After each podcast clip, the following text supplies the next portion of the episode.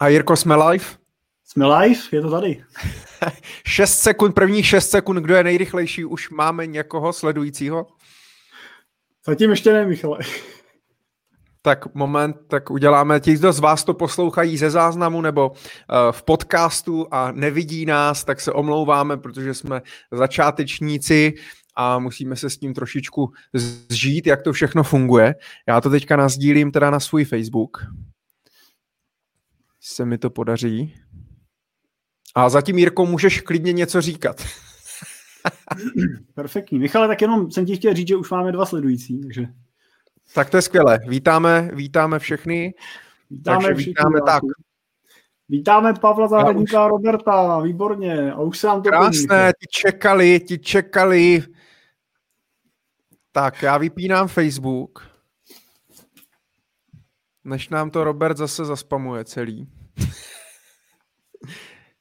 Tak, hele, mám vyplý všechno, co můžu mít vyplý.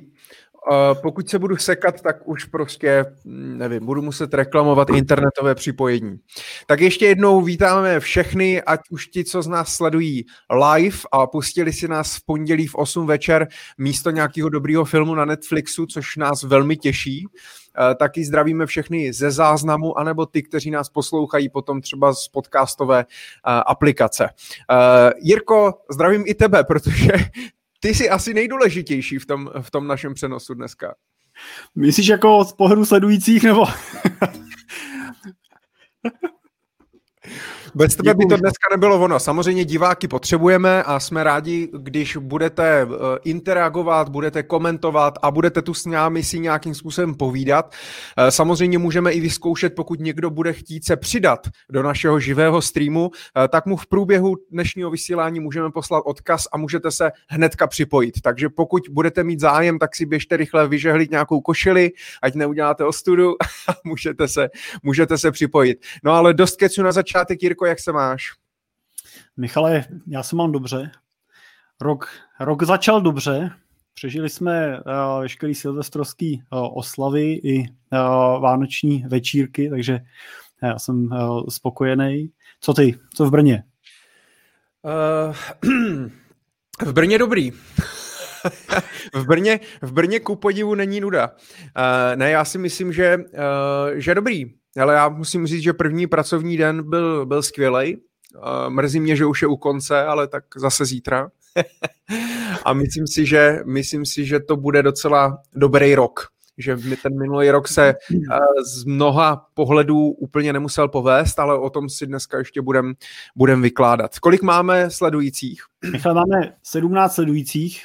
Sledují nás napříč platformami od Facebooku přes YouTube, takže je to krásný. Funguje to všude. Tak to je skvělý. My jsme to chtěli, nebo přemýšleli jsme, jak to dneska uvedeme, abyste vůbec věděli, o čem eh, tahle Money Talk Show eh, je a o čem bude. Možná dobrá, možná špatná zpráva, to uvidíme na konci vysílání, je, že jsme se s Jirkou domluvili, že bychom chtěli tuto show dělat pravidelně. je to tak. Tak dobrá zpráva je, že zatím jsme se domluvili, že jednou měsíčně, takže přece jenom i nějaký další seriály v průběhu měsíce stihnete případně. Tak, přesně, přesně tak.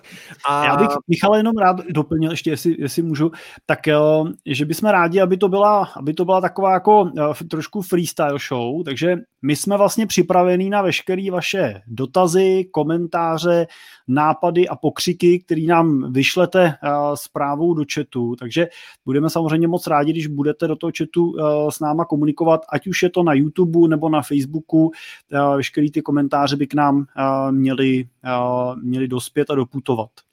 Takže nebojte se, nebojte se nás zdravit nebo okřikovat a podobně a samozřejmě nebojte se pokládat otázky. A Jirko, to je naprosto skvělý point, protože vlastně proto děláme livestream. Je to tak? Protože oba dva, oba dva natáčíme YouTube, oba dva přednášíme, oba dva děláme webináře, oba dva máme podcasty svoje vlastní a tak dále, ale ve většině vlastně těchto platform, na většině těchto platformách, tak není ta interakce s těma lidma tak, tak rychlá, tak velká, nedostáváš tu zpětnou vazbu hned.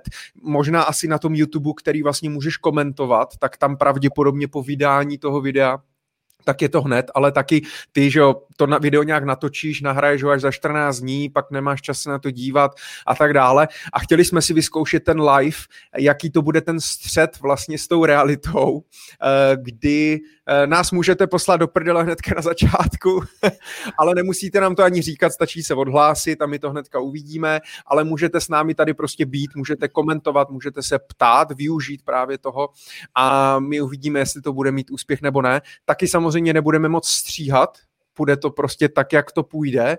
A což mm, asi bych řekl, že já s tím možná budu mít trošku problém, protože kdo mě trošku zná, tak ví, že jsem hodně prostořekej. a moc nad tím nepřemýšlím, takže takže dobře, takže případně, pokud...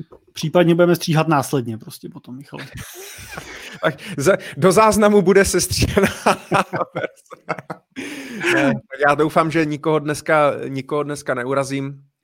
A to je jenom vysvětlení, proč jsme se pustili do tady té live show. A v podstatě ani jeden s tím nemáme zkušenosti, že Jirko? Nebo ty, ty jsi dělal někdy nějaký live? No live děláme webináře. To jo. znáš taky, ne? Live taky když vlastně webináře live, jo? Tak. Jo, ale ty to děláš pro víc lidí, ne? To znamená, ty je nevidíš, nepovídáš si s nima. Oni ne. jsou jenom v, tak, jak no, vlastně teď v chatu. Tak jak teďko, no. Tak jak teďko, ano, ano. Jo, tak já mám je webináře třeba pro pět lidí, takže my jsme, jak kdyby jsme seděli v obyváku a, a povídali si o tom. Vidíme tak se všichni. Tak ty už si live, ty už máš zkušenosti. Tak. ono možná lepší, když, když se nevidíme, tak je to možná někdy lepší. No, každopádně, ať se nezakecáváme, tak Money Talk Show by měla být vlastně show o penězích, už to vyplývá z toho názvu, měla by to být show o uh, investování, měla by to být show o podnikání a možná i nějakým osobním rozvoji uh, a tématech v podstatě, který nás dva zajímají, že jo? protože samozřejmě mělo by to být o tom, že my si často voláme, povídáme si o nějakých tématech, eh, často když někde jako jedem, a podobně, tak jsme schopni si jako povídat hodiny a hodiny. Uh, a tak jsme si řekli, proč to vlastně nevyzkoušet takhle a třeba to někoho bude i inspirovat. Můžeme si povídat na kameru, přesně tak. Jestli jsem teda, Michale, dobře pochopil a poslouchal jsem ty témata, co si vlastně vymenoval, tak jediný, co nám prosím vás neposílejte, jsou uh, témata uh, vztahové terapie a uh, pohlavní nemoci taky probírat nebudeme. Jinak v podstatě se můžeme pustit úplně do všeho. tak to jsem, to jsem zvědavej, já, ale dobře, OK. Ptejte se mě, na co chcete, já na co chci odpovím. Klasická replika Miroslava donutila. Já bych se možná ještě zeptal, a to jsem chtěl říct, to jsem přemýšlel na začátku, že se zeptám, jestli nás všichni vidí a slyší, protože to bych řekl, že pravděpodobně asi nejčastější hláška roku 2020. A já nevidím komentáře, Jirko, já jsem si to dal přes celou obrazovku, budeš mě to muset tlumočit. Eh, tak eh, prosím vás, napište nám, vidíte nás, slyšíte nás zřetelně, viditelně eh, a tak dál, ostře a podobně. Tak já čekám, Michale, čekám. Čekám, dobře. Tak. Ale je možná teda, než nám skočí nějaký komentáře, tak ti řeknu, že jsme uh, spolu typovali počet sledujících, uh, kolik jako lidí bude mít chuť v pondělí nás na, na začátek roku sledovat, tak typovali jsme s Michalem 20, tak už je nás 26. Dokonce jsme Michale získali dva lajky, takže uh, jsme rádi, děkujeme. Toho si, a... toho si opravdu vážíme. Robert píše, super. Perfekt, tak vidíme i komentáře, naskakují nám další, takže se nemusíte bát komentovat. Děkujeme, Roberte, za, za interakci. Ano. Michale, tak... Počkej, počkej, co vaše peníze a kryptoinvestorista, už máme nějaký dobrý večer, vidíme, slyšíme. Perfektní, super, tak jsem rád, že to, že to funguje. No a my, než se pustíme, my samozřejmě Jirka bude sledovat ty dotazy a pak na ty dotazy odpovíme. Eh, ne vždycky samozřejmě hnedka, jak tam naběhnou, takže nemusíte mít, ne, nebojte se, není to o tom, že bychom vám nechtěli odpovídat. Nicméně, Jirko, o čem bude tenhle první díl? Já jsem takový člověk, který hodně rád improvizuje. Jirka mě před Vánocema tak mi říkal, hlavně si nachystej nějakou osnovu, ať si máme o čem povídat. Já jsem mu říkal, no, já bych radši improvizoval, a tak to asi bude pravděpodobně půl na půl, ale ne, přiznám se, já jsem si nenachystal vůbec nic a věděl jsem, že ty si něco nachystáš. takže, takže to bude dobrý. Já se totiž vždycky radši ptám, než odpovídám. Nicméně uh, chtěli jsme, tím, že je 4. ledna, je začátek roku 2021. Máme za sebou rok 2020, který pravděpodobně pro spoustu z nás uh, stál pěkně za houby.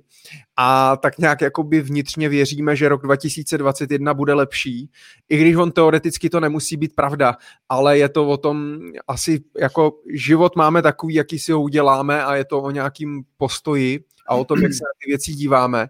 Ale já bych si chtěl dneska zhrnout možná ten rok 2020 právě z pohledu těch, těch peněz, těch investic, financí a podobně a možná i se podívat třeba na ten rok 2021, udělat si tady nějaký predikce, pak se na to podíváme ze záznamu v příštím roce a uvidíme, jestli jsme se trefili uh, nebo netrefili. Uh, Jirko, si pro, že bychom si zrekapitulovali rok 2020? Pro, že to je ideální začátek. Perfektní, tak já vykopávám první otázkou, eh, která je na snadě, jaký byl pro tebe rok 2020, ale mě by zajímalo, eh, já jsem teďka sledoval, jsem Jirkovi říkal, sledoval jsem teďka na Netflixu nový dokument od tvůrců Black Mirror 2020, eh, naprosto skvělý dokument, takže určitě doporučuji, který právě zhrnuje ty nejho, největší události nějaký, které se staly v roce 2020 a Samuel. Jackson, Hugh Grant a podobně, tak jako satiricky vlastně komentují ty události, bylo to skvělé, tak jsem si připomněl, co se vlastně všechno událo. No a pravděpodobně rok 2020 bude nej, uh, jako v historii zapsaný asi jako rok covidu, nebo koronaviru, nebo pandemie, jakkoliv to nazveme.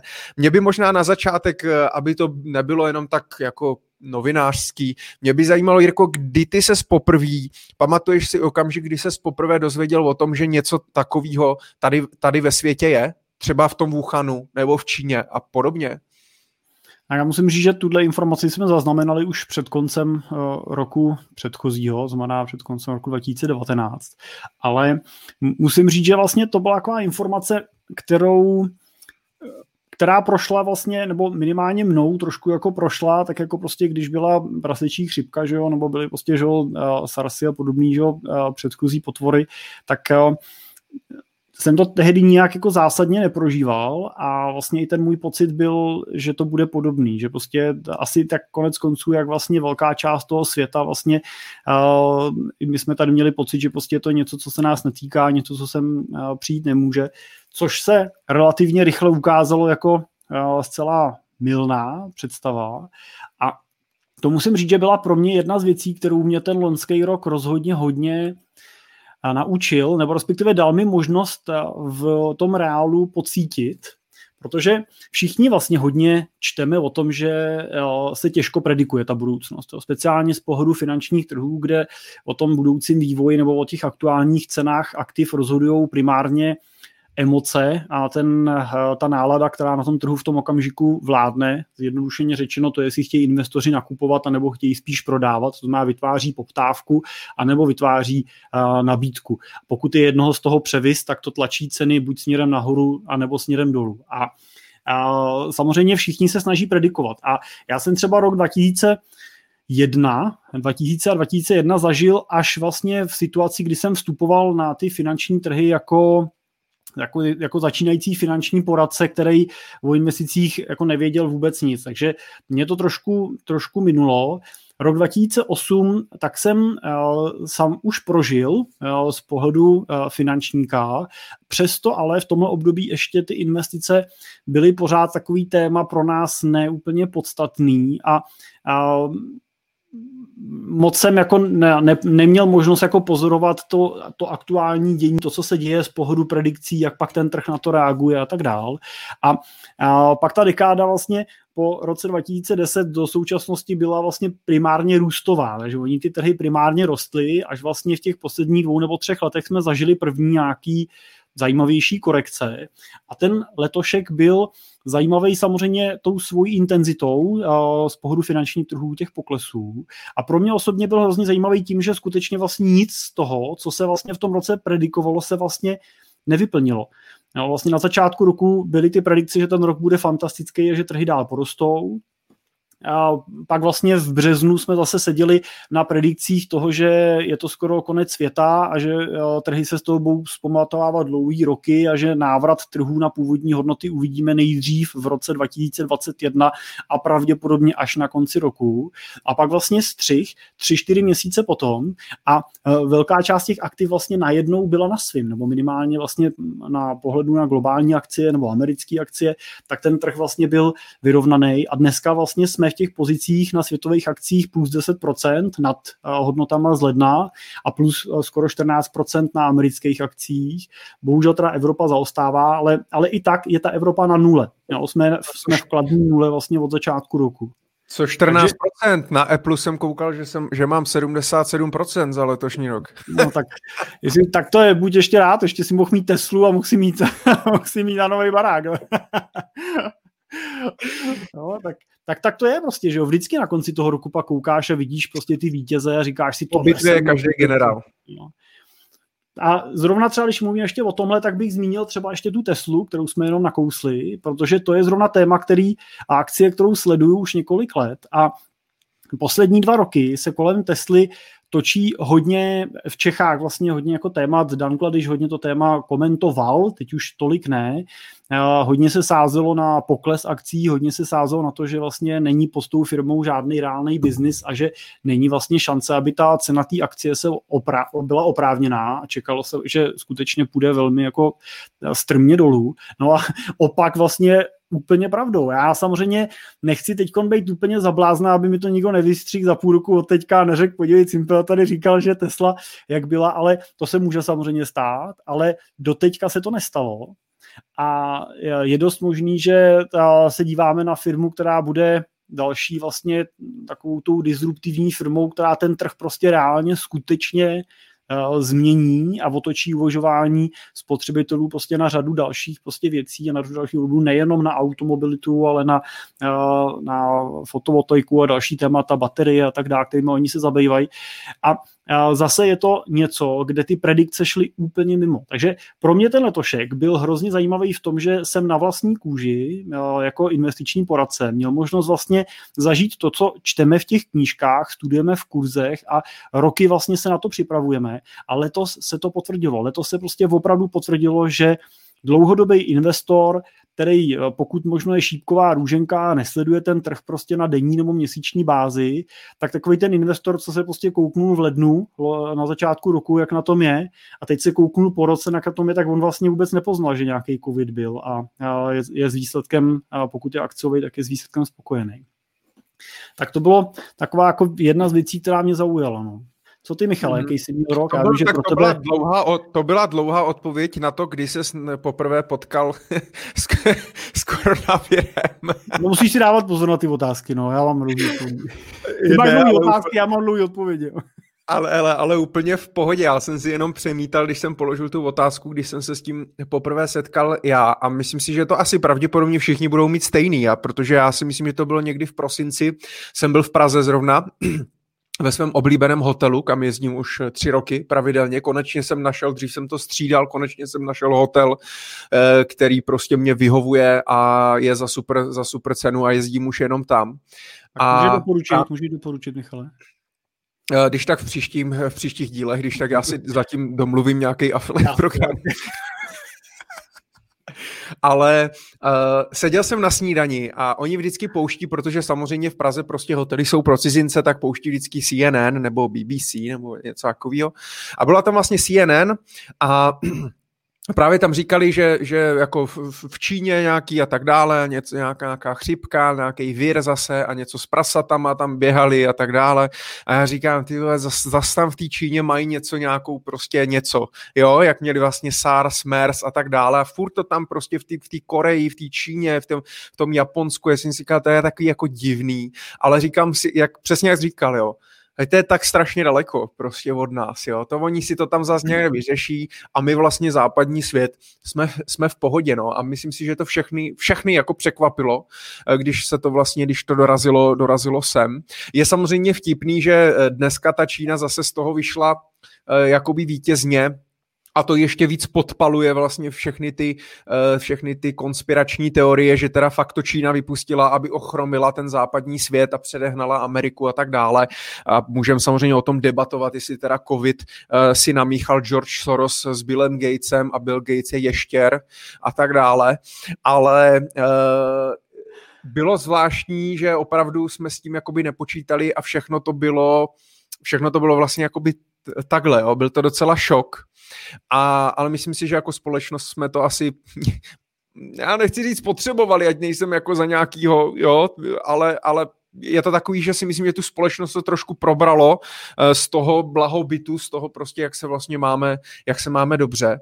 A mě by zajímalo, protože ty se staráš o investice eh, klientů nebo o peníze, investujete, děláte portfolio a tak dále. Eh, jak vlastně ty se k tomu postavil potom v tom březnu, když se teda začalo něco dít, Babiš tehdy ohlásil nějakou karanténu, že bude a tak dále, protože já ještě musím říct, že já jsem vlastně těsně před vyhlášením tý první, toho prvního lockdownu, tak jsem onemocněl a odjel jsem se léčit na chatu nebo na chalupu, kde je asi 40 obyvatel, takže tam prostě a většinou jsou všichni zalezlí, takže tam nikoho nepotkáš a já jsem tam byl úplně sám, zalezlej, díval jsem se na ty zprávy a já myslel, že je konec světa. Já fakt normálně, fakt jsem se bál a volal jsem každý den domů a říkám, hele, je to v pohodě? A žena mě říká, my chodíme s malým na hřiště, tady v klidu, děcka nejsou ve škole, je to v pohodě, všichni na hřišti. A já tam úplně z těch zpráv prostě hlavu teď říkám, musím obvolat klienty, teď prostě přijdem o všechny peníze a tak dále. To úplně vlastně taková katastrofa to nakonec nebyla. Jak ty vlastně se k tomu, uh, se k tomu stavěl uh, ve vaší firmě a v přístupu vlastně k těm penězům a i případně jako k tvým osobním penězům, když prostě vyhlásil nějaký lockdown a tak dále, kontrol, začal si zkontrolovat rezervy, díval jsi na nějaký rozpočet, uh, prostě říkal jsi, teď mám nějakou volnou cash, počka. Jak, jak ses vlastně k tomu postavil? No, já řeknu jednu takovou možná zábavnou uh, věc, ale uh, jedna z těch prvních věcí, co jsem udělal, bylo, že uh, jsem si tady vytáhl ze sklepa krabici a naplnil jsem jí uh, trvanlivýma potravinama, pač uh, jsem v té první fázi byl z toho nervózní úplně stejně, jako popisuješ ty. Jako. Takže do dne, takhle, zavřel jsem jí, nakoupil jsem balíkovou vodu, pač tady mám všechno na, na elektriku, že jo, takže bych, než bych se dostal do studny, jak by mi to chvíli trvalo, takže nakoupil jsem si nějaký balíky s vodou a Uh, mám to teda od té doby ve sklepě, neotevřel jsem to. Dokonce i zásoby toaletního papíru jsme už dělali, takže teď už jedeme jako normálně. Jo, takže kvůli, kvůli tobě nebyl ten papír No, potom. tak něco jsme naplnili. Tak velký sklep ale nemáme, Michale. ale a to mě, to mě zajímá. Uh, máš tam i nějaký zlato? Uh, kde myslíš, v tom sklepě? No v té krabici, jak všichni říkají hmm. vlastně ti prodejci toho zlata, tak právě je to ta apokalypsa, to se bude jako hodit, tak, tak máš tam nějaký zlatý mince nebo prostě nějaký zlatý pruty, cihly, se kterými bys pak utek? Tak já asi možná obecně řeknu, že o tom, jestli máte nebo nemáte zlato, se nemluví. Tak možná jsem ti odpověděl. jo, ale v principu, v principu věci doporučuju to i klientům, prostě pokud něco takového mají, tak prostě určitě to je něco, o čem se prostě nemluví a něco, co se nezdílí, protože to je tím, že ho prostě, já bych teda chtěl doplnit, že uh, moje zlatý zásoby nestojí za to, aby mi někdo vypílil barák ale, ale samozřejmě prostě spousta lidí má to zlato prostě někde různě jako poskovávaný a nejsou jako výjimky, že jsou to prostě opravdu jako milionové částky, které v tom a nebo v nějaké hotovosti jsou držený a to jsou prostě věci, které je dobrý nezdílet. To je dobrý point. No. Ale vrátím se teda ještě k tomu mm-hmm. tvýmu dotazu, jak my jsme tu situaci řešili. My jsme doufám na takovýhle, nebo takhle, doufám, že na takovýhle situace ty naše klienty připravujeme od začátku. Já jsem já jsem vždycky ten, co se snaží ukázat těm klientům, že pojďme investovat, ale pojďme investovat podle nějakého dlouhodobého plánu, pojďme investovat z důvodu toho, že si chcete splnit nějaké svoje dlouhodobé cíle a pojďme vyhodnocovat tu úspěšnost té vaší investice až eh, v tom okamžiku, kdy ty cíle budeme plnit. No, takže nemá smysl vyhodnocovat po roce, jestli prostě jsme na tom líp nebo hůř, protože prostě my to nevíme. Já prostě nevím, kde budou trhy za rok, jestli budeme na plus 20 nebo minus 20. To prostě uh, si netroufnu vůbec jako tvrdit, že bych se snažil predikovat a uh, nakonec se ukazuje, že žádná z těch predikcí v reálu potom nevychází. Vychází jenom proto, protože se jich udělá takový množství, že se vždycky někdo trefí. Prostě to je jediná věc, prostě vždycky se někdo trefí, proto pak se ty predikce ukazují, proto pak vždycky vystoupá nějaká krátkodobá hvězda v tom finančním světě, ale pak zase zhasne, protože prostě další už mu nevychází přirozeně. Takže my se vždycky snažíme ukazovat těm lidem, že prostě ty poklesy, poklesy přicházejí. To, co pro nás bylo zásadní, že žádný z těch portfolií, který máme, ne, nevyklesalo přes hranici, kterou my ukazujeme těm klientům jako ty extrémní hranice. To znamená, pro nás jsou to hranice z roku 2008, kdy uh, prostě ukazujeme podle typu těch portfolií na nejdemeštější minus 50, na uh, vyvážený minus 30 a na nějakým konzervativnějším třeba minus 15. A pokud ten investor není ochotný a schopný akceptovat takový pokles pro to daný portfolio, tak my ho nebereme. My ho prostě do toho portfolia ne, nezainvestujeme a doporučíme mu prostě, aby radši využil nějakou cestu, kde uh, ten výnos prostě třeba nebude, ale nebude riskovat žádnou takovou volatilitu. A to mám pocit, že se osvědčilo, protože jsem to, na tom jaře měl, myslím, že asi dva nebo tři telefonáty eh, klientů, kteří teda volali a ptali se, říkali, co se děje, mám to prodat a budeme držet cash a počkáme, až to klesne a pak zase nakoupím zpátky, nebo co s tím budeme dělat. Samozřejmě většina z nich volala, až to bylo vyklesaný, takže to samozřejmě je marný. Na začátku nevolá nikdo, protože to nikdo neví, že, jo, že ten pokles bude. A, a většinou stačilo prostě pár minut si to probrat, připomenout si ty cíle, připomenout si to nastavení, říct, že se nic neděje, takže prostě se trváme v té strategii, oni potvrdili, že jo. A i teda u těch třech lidí se potvrdilo, že dva z nich doposílali peníze, využívali těch poklesů. No a jinak my jsme my jsme měli, my jsme v tomto období zvýšili naší aktivitu z pohledu komunikace ke klientům, takže jsme točili videa, posílali jsme je dvakrát týdně, snažili jsme se odpovídat na všechny otázky, co nám přicházely, ať už od klientů nebo i od veřejnosti, takže jsem udělal takovou sérii, kde jsem odpovídal asi na 120 otázek, který jsme vlastně vyselektovali. Ano, ano, přesně, to Q&A a to bylo úspěšný. A my jsme teda primárně doinvestovávali, takže co se týkalo našeho mandátu, tak opravdu jsme řádově asi 20% toho mandátu vlastně v tom období navýšili, byly to nějaký desít, nižší desítky milionů, který se doinvestovali v těch, v těch poklesech. Někde mezi tou hranicí minus 10 až minus 30%, tak se Jirko, nakupovalo. Nemáš někde náhodou odkaz na ten playlist eh, Q&A, nebo to najdu na, u, vás, u vás na YouTube, že bys to udělal komentářů, ano. nebo u vás ano. na YouTube? U nás na YouTube, u nás na YouTube najdeš otázky, odpovědi. Přesně, přesně, Simple partneři. Jo, to, na, to, na, to, na to jsem se koukal a, a super, to se, mě, to se mě líbilo, protože si projel vlastně průřez všech aktiv a všech takových základních, řekl bych, jako otázek, kteří třeba ať i začínající, i pokročilí investoři mají. Jirko, mě by zajímalo ještě, vysledujete trh na každodenní bázi? No, uh, úplně jako, že bychom seděli denně nad těma grafama, to úplně nesedíme, ale víceméně řekněme, že ho každý den otvíráme. To znamená, každý den na ten trh jakoby teda vstupuju a koukám.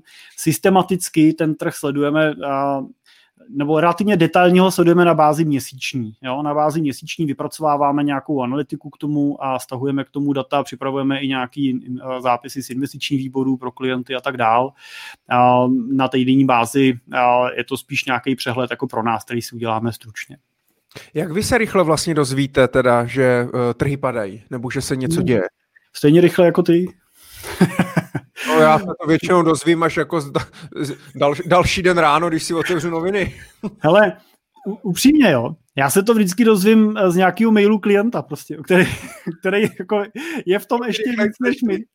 Protože musím jako říct, že uh, některý si našich klientů opravdu jsou relativně aktivní investoři, kteří si prostě obhospodařují nějaký svoje vlastní akciový portfolia, ale prostě drží si část toho majetku mimo ten nějaký svůj jakoby spekulativní rank, jakoby, nebo ten rank, ve kterém se pohybují, takže používají ty ETF a podobně a jsou třeba v tom našem mandátu, uh, jsou v kontaktu o nastavení té naší zprávy, ale uh, jako opravdu občas mě vlastně ráno překvapí mail, ještě než otevřu, ještě než otevřu prostě ty, uh, ty noviny, tak překvapíte mě, tak co jste říkal ten včerejší pokles. Jo? A si říkám, no tak hned se podívám, abych mohl odpovědět. Prosím tě, volá, voláš svýmu analytikovi a ptáš se, ono se včera něco dělo? jako musím říct, že na tohle mě jednou, a je to už teda, já nevím kdy, bylo to téma, kdy, kdy se začal řešit Brexit, jestli to bylo 2017, nebo kdy proběhlo to referendum, ale do dneška si vzpomínám na uh, okamžik, kdy jsem uh, měl meeting s, kli- meeting s klientem, šel jsem na tu schůzku s ním a přišel jsem tam a on mi první, co mi říká ve dveřích, tak mi říká, co říkáte na výsledek toho včerejšího referenda v Británii? A já jsem si říkal, ty krása, ono to bylo včera. No, a teď vlastně jako jsem říkal, no já nevím, jak to dopadlo, to přece nemůžu, to přece nemůžu říct. Tak jsem, tak jsem jako chvilku se přemýšlel, říkal, pak jsem reagoval a no a co na to říkáte vy? A on říká, já jsem nevěřil, že to odhlasujou. A říkám, no já taky ne. No, takže... Jinak jsem se koukal 23. června 2016. Takže 16 dokonce, no. Takže no, já jsem, vlastně jsem opatrný teda a snažím se tyhle ty zásadní jako události si vždycky jako pohlídat, protože vím, že ten klient prostě se na to zkusí, uh, zkusí většinou zeptat. No. Ale to byla taková jenom jako historka z natáčení. No a vy pak máte... Mhm. Já jenom, já, my my máme takovou jako specifičtější skupinu klientů. Jsou většinou starší, jsou to, jsou to lidi, kteří už většinou ten majetek mají, anebo ho vytvářejí, ale vytvářejí už z nějakého toho základu. Mě třeba by možná zajímalo, jak právě to vypadá u těch mladších klientů v té fázi před rentierskou, ještě v té akumulaci, protože vím, že ty máš klienty v tom věku třeba kolem 30 let, kde ještě jsou to ty lidi, kteří třeba ty rezervy nemají tak velký, ta zátěž té hypotéky je ještě třeba velký procento toho příjmu, nebo jsou manželky na mateřský a tak dál a řešíte hodně ty cashflow, řešíte rezervy a podobné věci. Tak jak třeba tam ty si pozoroval ten dopad do toho praktického reálného života těch lidí? Ale já, u mě je to strašně těžký komentovat, protože já jsem měl nějaký obrovský štěstí v tom ve vlastně s, uh, složení uh, mých klientů. Jo. Vlastně skoro a v podstatě snad ani jednoho klienta se to jako nedotklo vůbec. Uh, takže, takže uh, strašně těžká jsem žil v nějaký bublině, protože třeba můj otec tak uh, pracuje v gastru, takže ten, ten byl úplně v háji eh, v březnu a, a, a volal mě právě a, a já říkám, no já jsem jako, po tom, co jsem už odjel z té chalupy a byl jsem teda zase spá, spá, nějak jakoby už uklidněný a v pohodě a byl jsem zdravý a to, tak jsem mu říkal, hele, jako u, u mě v pohodě, u mě se jako nic moc neděje, naopak lidi chtějí investovat, já jsem byl hrozně překvapený, kolik lidí eh, v mý bublině samozřejmě, ale možná je to i mýma vzdělávacíma videama, článkama a tak dále, ale kolik lidí mě psalo, hele, není teďka příležitost teda zainvestovat, nebo pojďme prostě, trhy pravděpodobně poklesnou, nebo eh, já, mám počkat, nemám počkat, půjde to ještě dolů a tak dále, že hodně lidí se o to začalo zajímat. A u, u mých klientů v podstatě jako všichni v pohodě, já jsem je obvolal a přesvědčil jsem se o tom, že třeba držet dostatečný finanční rezervy je prostě naprostý základ. Bez toho nejede vlak. Já i všem na svých webinářích, seminářích, všude, kde mluvím, tak říkám první prostě patro, nebo přízemí, základ toho domečku finančního, tak jsou rezervy. A dokud nemáte rezervy, neinvestujte až budete mít rezervy, pak přijďte, můžeme začít investovat. A potvrdilo se mě to spoustu i pár klientů ode mě odešli, protože říkali, no pane Doubku, vy jste takový jako furt jenom rezervy a konzervativní a připravit a celý rok a konzervativní nějaký investice. My už chcem, my už chcem vydělávat, my už chcem jako pojďme teda do nějakých, vybrat nějaký ty akcie nebo do toho bitcoinu teďka, nebo co bys, nebo to zlato teďka letí, jo. Já říkám, hele, to jako to není, já nejsem spekulant, uh, já jsem dlouhodobý investor, to máme podobný, a, ale říkám, dokud vy nemáte v pořádku cash flow, rozpočet, ti lidi neumí plánovat na, to, na 12 měsíců dopředu, na to, aby prostě zvládli se podívat na pět let dopředu, na 10 let dopředu. Takže mm, mě se osvědčilo, měli rezervy, já funguji vlastně v bázi, že s nimi klienti, klienti mají připravený peníze na celý rok dopředu, na všechny výdaje očekávaný i neočekávaný a tím pádem jsem věděl, že celý rok jako bude vlastně v pohodě. Musel by přijít fakt obrovský průser a většina lidí prostě jenom zůstala doma třeba na 60%, na 80% podle odvětví a tak dále, jak to měli a, a zvládli to v pohodě, no. Takže já musím jako zaklepat, že to bylo OK, ale vím, zase nechci, protože je to nějaká bublina, ve které já žiju, ty možná s tom máš podobně, že vlastně jsi to tolik nevnímal, přitom je vlastně ale spoustu lidí, kteří jako měli problém. Jo, ať už z hotelnictví, gastro, že jo, byl obrovský, obrovský problém, hotelnictví, cestovní ruch, že jo, cestovky a tak dále, jo je, je to prostě jaký zvláštní, že nechci, nechci to jenom jako házet z toho mýho pohledu, že se vlastně nic nedělo, ale moji klienti a já jsem měl v tomhle docela, docela štěstí, no. Takže, takže tak. Hele, uh, máme tady, měli jsme tady nějaký dotazy, jestli je můžeš vytáhnout. Tak, Určitě. super. Raduna má naprosto krásnou profilovku, to je úžasná. v podstatě se dá říct, že máme opravdu věkový průměr posluchačů kompletní, tak to je perfektní. ano. Takže dotaz, tak. dotaz teda na, uh, dotaz teda na možnost investovat přes ETF, přes platformu Indigo, což je, uh, což je Patrie. Tak já, jestli můžu říct za nás, mně se určitě ty roboplatformy líbějí, ať už je to, ať už je to Indigo od Patrie, nebo je to uh, Portu, anebo samozřejmě těch uh, alternativ dneska už i v Čechách zaplať pámbu je uh, celá řada. Tak uh, myslím si, že je to správná úvaha. Určitě je to lepší úvaha, než uh, držet tu investici v nějakých uh, klasických uh, obecných prostě uh, otevřených podílových fondech, kde bohužel prostě ve větší části těch případů prostě oni nedosahují na indexy, na těchto těch platformách skutečně nakoupíte přímo ETF fondy, koupíte to bez jakýkoliv vstupních poplatků na začátku. Řekl bych, že ten, to zainvestování je takový jako byl vzdorný, trošku bych řekl, že prostě vás to opravdu prostě intuitivně provede celým tím, celým tím procesem. Platforma vám doporučí nějakou konkrétní investiční strategii, který se můžete držet, anebo můžete volit nějakou vlastní, pokud se vám zdá třeba málo nebo moc dynamická. A já asi osobně mám samozřejmě ještě pořád nějaký výtky k vlastně primárně k poplatkům. Většinou ten poplatek je v řádu nějakého 1% ročně za tu zprávu, což z pohledu toho procentuálního vyjádření není, není málo, protože když budu brát jako v aktivní zprávě při využití služeb honorovaného poradce se dostává ten klient taky nikam mezi 1 až 1,5% ročně a má tam tu osobu, má tam toho člověka, který prostě se o něj stará, pracuje s ním, což samozřejmě je něco, co má jednoznačně přidanou hodnotu nad tím robotem, ale myslím si, že to procento je prostě začátek, že je to otázka toho, že těch platform je tady málo, klientů zatím zainvestovaných v těle těch robo-advisorech je taky málo, Tři klienti, Michale? Tři, pla- tři, pla- tři platformy. tři platformy.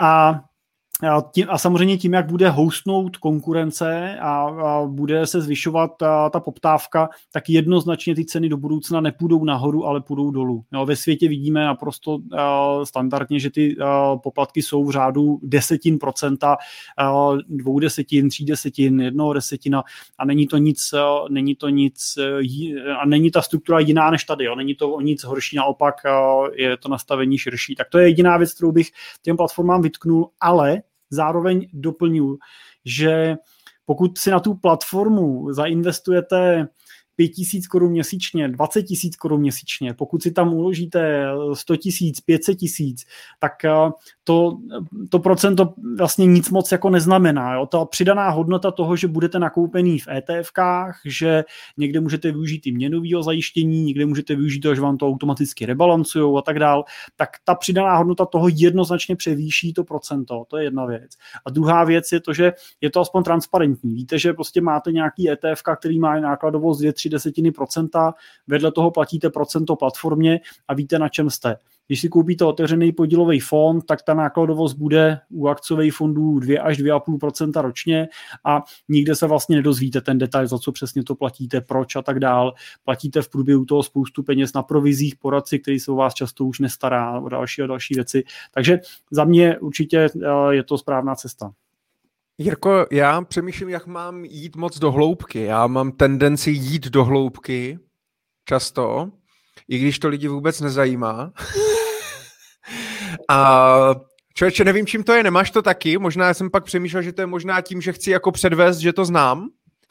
a tak, a tak jdu víc jako do hloubky, nemáš to občas, že, se jako, že to vysvětluješ a teď ty pojmy a, a, a, a to a pak už jako ty lidi uspíš tím trošku. mám, to, mám to určitě, a doufám, že se mi s tím snaží bojovat. Doufám, že se mi tím nesnažíš něco říct.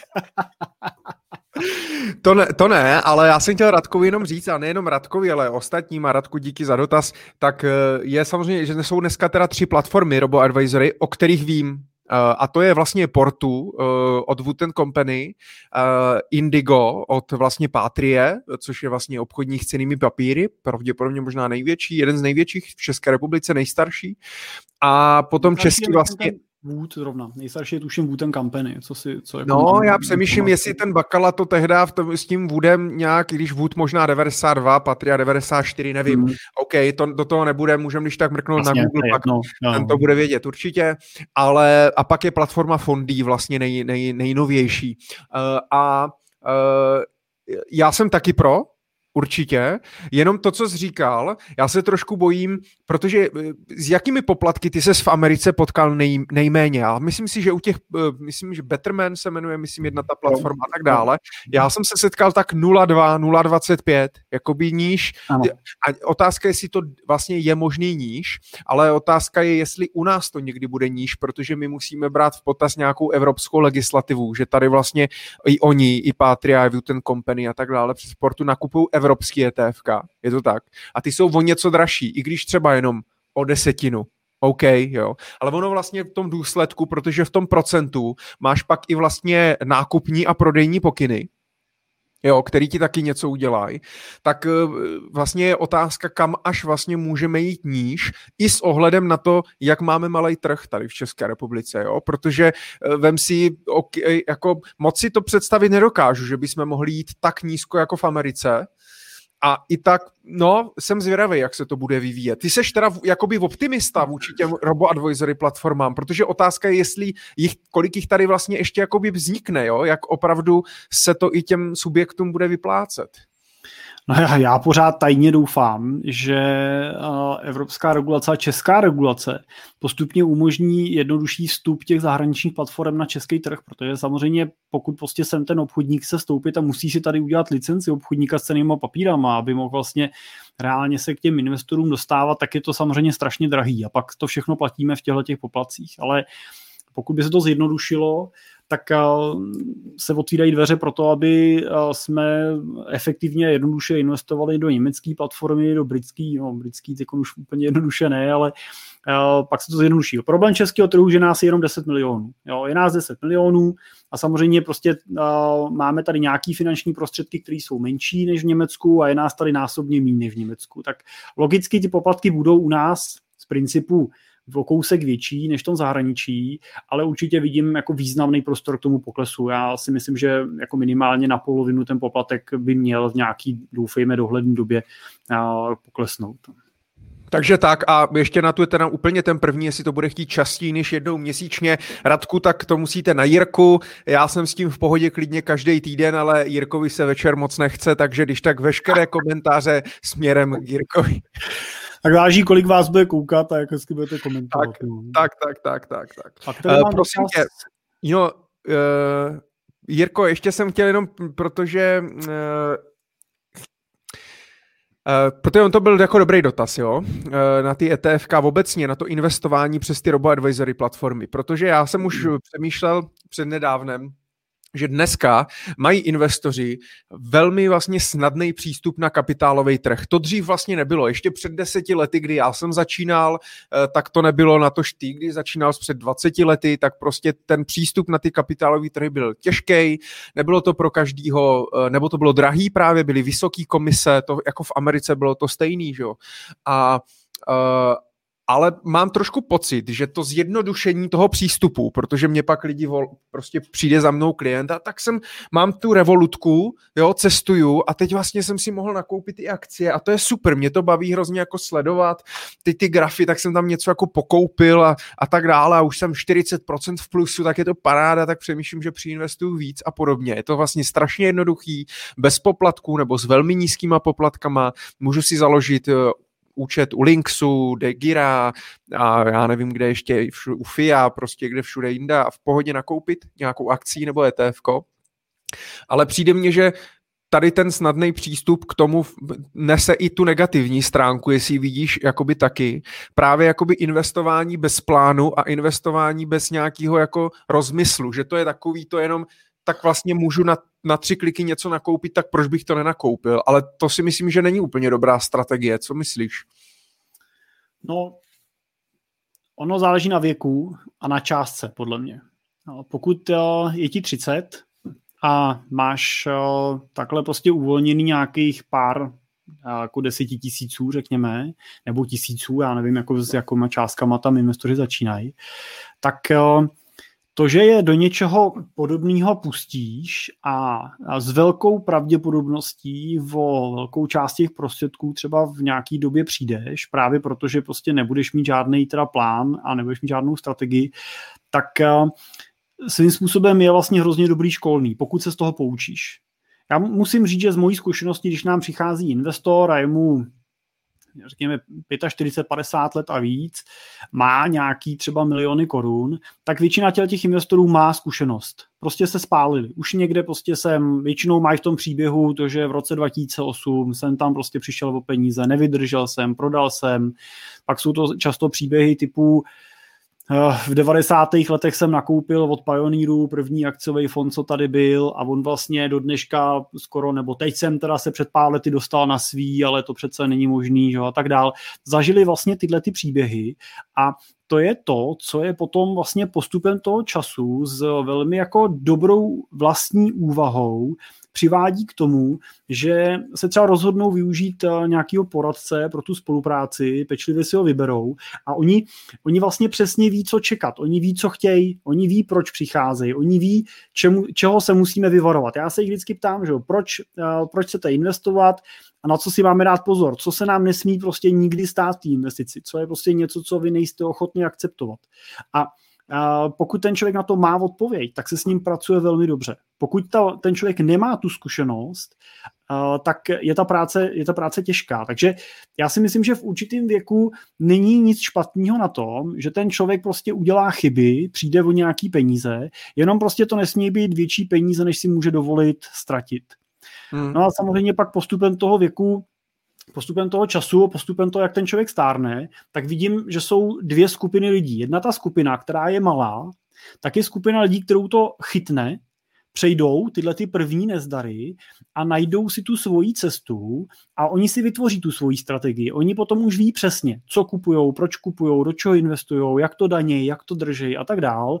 A jsou to celkem, si myslím, dlouhodobě úspěšní modely. A pak je ta druhá skupina, což je větší část eh, těch lidí. Jsou prostě to ty lidi, kteří mají nějakou svoji profesi, eh, který věnují svůj čas, mají svoji rodinu, který věnují čas, mají svoje záliby, který věnují čas a, a ta analytika těch eh, financí a veškerých těch dat prostě není to, co by je lákalo.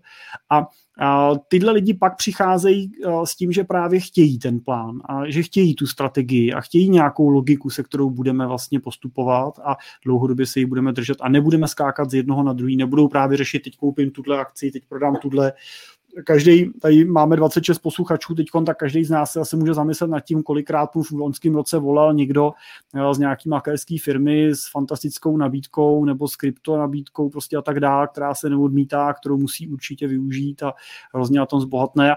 A to je něco, od čeho se samozřejmě musí ten investor být schopný odprostit. Takže za mě není to zásadně špatně, jenom se to musí udělat s rozmyslem. No. Mm, na druhou stranu, když jsi u toho krypta, můžeš tam hodit klidně dotaz eh, toho Pavla, který byl, Pavla Zahradníka, který byl na, na začátku.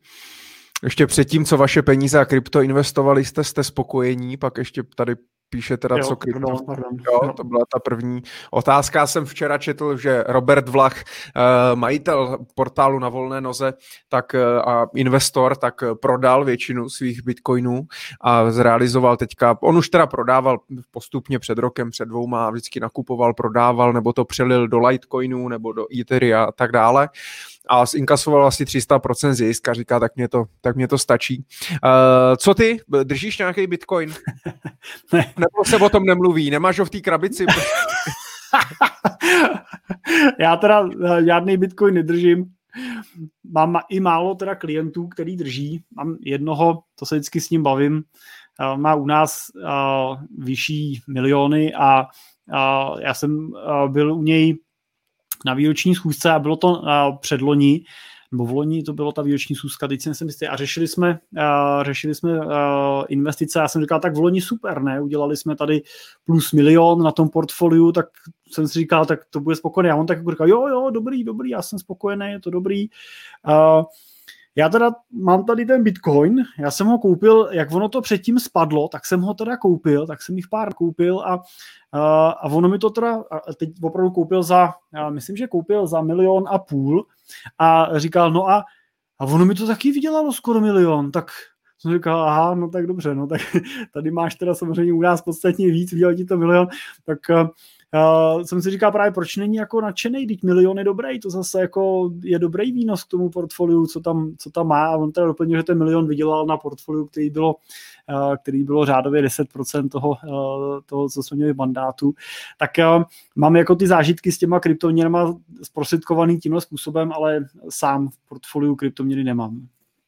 Co ty, je to, je to, já jsem si nakoupil uh, za 500 korun a, a mám, z toho, mám z toho 11 stovek, takže je to naprosto super a koukám na to jako s obrovským údivem. Mě to mrzí, že, nebo mrzí, to, to není, to jsou takový ty jako, jo, fear of missing out, že prostě mám a to je nebezpečný, protože samozřejmě o Bitcoinu a tak dále, tak už, už jsem slyšel někdy 2013, 2014 a tehdy jsem to mohl nakoupit, ale prostě já tomu nerozumím. Vlastně jsem tomu, nebo nerozuměl jsem tomu tehdy, nerozumím tomu ani teď, takže třeba já do toho neinvestuju a je to strašně zvláštní, bavil jsem se o tom právě se švagrem, že, že uh, musí být hrozně zvláštní ta, ta povaha vlastně toho, uh, těch, těch lidí, kteří to kupujou, jo? že buď jsou vlastně lidi, kteří to prostě drží, jsou to ti Bitcoin holdři, kteří to prostě drží bez rozdílu vlastně jakýkoliv Eh, hodnoty, protože to drží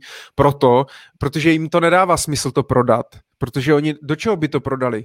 No do fiat měny, pro kterou vlastně ale oni jako neuznávají, že jim, takže pro ně jako OK, narostl jim jakoby majetek v číslech virtuální, ale tak to prostě drží a nějak s tím jako žijou dál a, a neřeší to. A pak jsou teda ti lidi, kteří na tom, na, na tom jako spekulujou, některým se to podaří, některým se to nepodaří. Blbý je, že si myslím, že většina těch lidí uh, je těm, který se to nepodaří, protože vlastně uh, ne, je to jak v kasínu, jo? je to jak prostě, když prostě furt to hážeš a teď si říkáš a teď to musí dát. A, něk, a teď ti ten druhý říká, hele už pojď, máš dobrý, vyhrál 100 tisíc, pojď domů, jo, a on, hele ty teď to jde, mám štěstí. A vlastně v tom 2017 to pak bylo, na, bylo vlastně to stejný, že, že ono to pak fakt spadlo z kolika, z 19 tisíc na 10, na 8 tisíc dolarů, něco takového za Bitcoin, jo, jako ten pád byl obrovský, ale lidi na to prostě si brali hypotéky, prodávali baráky, prostě končili v práci a tak dále. A někdo na tom vydělal, někdo ne, no. Takže eh, mě to, jako mě ta kryptoměna jako takový mě nevadí, jenom je potřeba si uvědomit, já vždycky říkám, není to investice jako taková, že jo? když si koupíš nemovitost, tak máš prostě barák, nějak zůstane, máš z toho nějaký nájem. Když si koupíš akcí, tak si kupuješ podíl ve firmě, máš z toho prostě nějakou dividendu.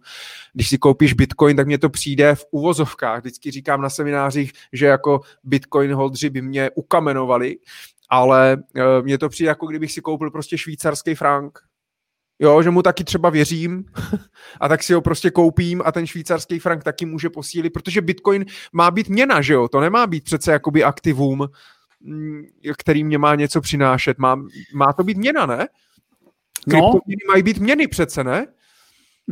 Měly by být, no, tak zatím si asi sám odpověst na to, jak reálně se používají v tom, v té směně. Ale jak si říkal příklad s tím švýcarským frankem, já bych eh, asi radši nakoupil ten švýcarský frank a je to jako čist. A teď ale já na to musím se dívat teda z pohledu na těch našich investorů. Jo. Což teda berme to, že se na to dívám z pohledu člověka, který si váží svýho majetku, uh, uvědomuje si, že ten majetek vydělal prostě svojí tvrdou, tvrdou prací, že za ním prostě jsou ten jeho podkrefa eh, slzy, že aby ten majetek získal, prostě obětoval nejenom svůj čas, ale často prostě i vztahy kolem sebe a tak dále, že jsou to často prostě podnikatelé, kteří opravdu dřeli. A a dneska vlastně ten majetek, která mají a chtějí z něj být, chtějí z něj jako být schopný dlouhodobě žít. A já prostě si netroufnu tomu člověku do eh, portfolia doporučit aktivum, u kterého prostě a teď to není nic špatného proti Bitcoinu, jo, ale jo, prostě všichni si dokážeme představit situaci, že Bitcoin bude stát ne 32 nebo 34 nebo kolik stojí tisíc, ale že bude stát třeba jenom tisíc. A nebo si taky dokážeme představit situaci, že tady nebude ten Bitcoin vůbec. A tohle je něco, co jako může tam ten investor něco dát, ale bavíme se o jednotkách procenta toho jeho portfolia, který, když o ně teda přijde, tak se nic nestane. Zároveň ale ani když vyrostou dvojnásobně, tak na tom jako nezbohatne, nestane se z ní boháč přes noc, protože to je to, co spousta těch lidí na těchto těch aktivech typu Bitcoinu nebo různých těch forexových prostě robotů a podobně hledá, hledá tam to rychlé zbohatnutí. A málo kdo si uvědomuje, že zatím, zatím za tou šancí k rychlému zbohatnutí vždycky stojí třikrát, čtyřikrát větší, větší šance toho, že o všechno přijdu. A největší problém je, když to všechno ještě navíc není moje.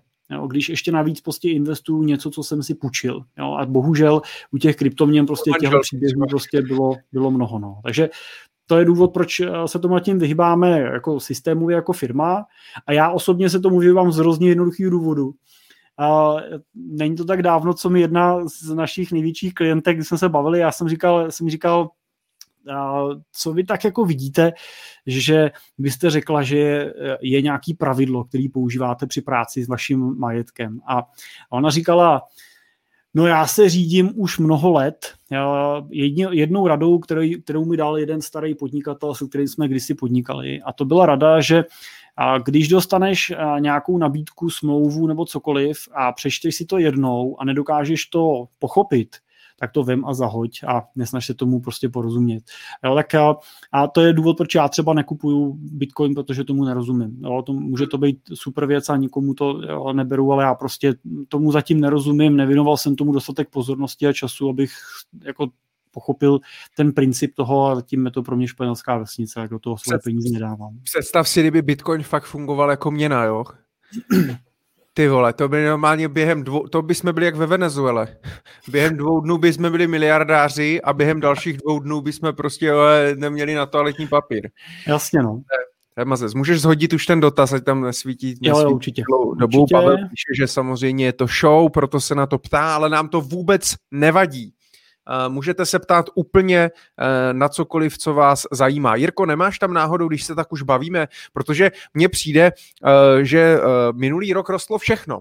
To zvláštní, tak jak já mám pocit, že rok 2019 na konci nebyl úplně, nebo byl? Nebyl úplně moc šťastný, ne?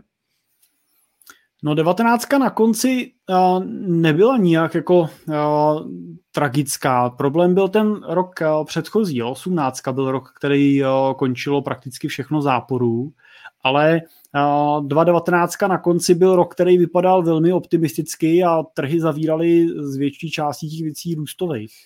A 2020 mně přijde, že uh, rostlo úplně všechno. Je něco, co nerostlo? Nemáš tam, ta, ne, ne, oni, jsou už nějaký grafy třeba za, za zlato, za bitcoin, za Teslu, za akciový trhy, MSCI, Ale nemám, S&P 500, něco jako Tesla, Tesla byla snad 600% od začátku roku, tak to snad ani vidět nechceš, ale počkej, nazdílím nám, nenazdílím tady, tak. Mám tady uh, z dnešních aktualit, uh, který jsme připravovali pro klienty, tak uh, tohle je, tak já se vrátím sem, tohle to je vývoj od začátku roku na akcích, tak je tady vidět, hmm. že od uh, začátku roku 2000 vlastně do konce roku, do konce prosince, tak vlastně uh, ty horní dvě čáry jsou šedivá, jsou americké akcie a modrá jsou globální akcie, to znamená mix těch amerických, včetně těch evropských a azijských, tak vlastně vidíme, že jsme 13%, 10% plus. Jediný, kdo zatím zaostává, teda je ta Evropa, která aspoň srovnala teda tu ztrátu. Takže to je z pohledu, teda, to je z pohledu akcí. No a tady, tady je teda ten samý obrázek jenom trošku delším horizontu, to znamená, je to od začátku roku 2019 je tady vidět ten konec roku, jak jsi se ptal, ta 2019 na konci, jak je vidět, že ona opravdu byla jako optimistická celkem. A je tady vidět i ten konec toho roku 2018, jo, kdy zase vidíme, že, že ten průšvih tam prostě byl, že ty trhy prostě s tím bojovaly. Jo. Tam byl rok, který byl velmi jako podobně nastartovaný, nebo on byl teda zakončovaný jako ten rok, jako ten rok letošní. Máš tam i v dolarech výnos? Ne, mám CZKčka, mám koruny. Všechno přepočítáte do korun. Jo, jo, přepočítám jako do korun. Jo. Jo. A nemáš tam, nemáš tam kolik teda, jo, tady to máš, super. Tak, tak, tady je ten mix těch aktiv, kde je to hmm. teda od roku 2018, to znamená, musíte se dívat, eh, musíte se dívat od roku 2020, pokud to letošek. A je tady krásně vidět to, jak pak fungují ty eh, balancované portfolia, kde je mix aktiv.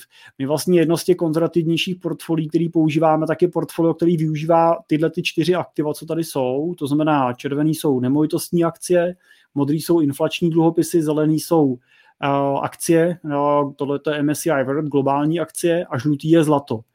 A to portfolio je inspirovaný permanentním portfoliem, který je po čtvrtkách složený z těch aktiv, takže to portfolio je složeno po 25% z každé té třídy aktiv a ono skutečně si dokáže velmi dobře poradit eh, s těma situacemi i vlastně třeba s covidem a tak dál.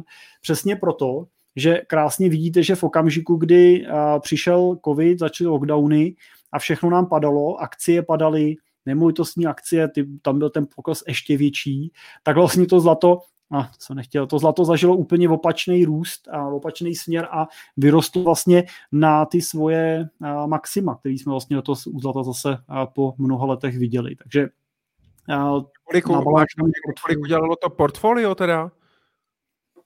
Um, Nemám tady, nemám tady ten graf teďkon, ale uh, já mám teďkon, uh, teď jsme dneska vyhodnoceli dvouletý a na těch dvouletých byly ty výnosy uh, 25% na akciovém portfoliu a uh, 15 až 20% součtu za ty dva roky byly ty uh, portfolia vyvážený a konzervativní. Takže řekněme, že to bylo přibližně 10% akcí a kolem těch nějakých uh, 8-7% ty uh, aktiva konzervativně vyvážený.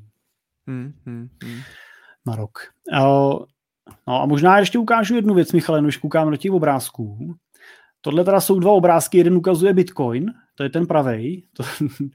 A tady je dobrý říct, že u toho typu aktiv prostě platí pravidlo, tak jak rychle to vyroste, tak rychle to pak taky umí klesnout. Jo. Znamená, asi si dokážeme představit, co může přijít prostě zase šup po tomhletom jako spekulativním vyhnaným nárůstu ceny Bitcoinu nahoru. A vedle toho vidíme to zlato. A já jsem takovej, já nejsem úplně jako veliký fanda do, eh, do zlata. My zlato, když nakupujeme, tak ho držíme mm, prostřednictvím burzovně obchodovaných eh, akcí. A o tom tam... se může mluvit. O tom se může mluvit. Jo? Jo, jo. Ne, takže jako o, o cihle, cihle nám neřekneš, ale kolik držíš ETF na zlaté? No tak víš co, kolik držíš ETF eh, e na zlato, prostě ti uh, nikdo barák vyloupat nepůjde, viď? Prostě to je prostě obchodníka s celým papírama, no, ale u těch cihel je to složitější, no. Nemáš ale, v listinné podobě, jo, ty ETFka v té krabici? Nemám v listinné podobě, ne, ne, to je zajímavá hranta, ale nemám.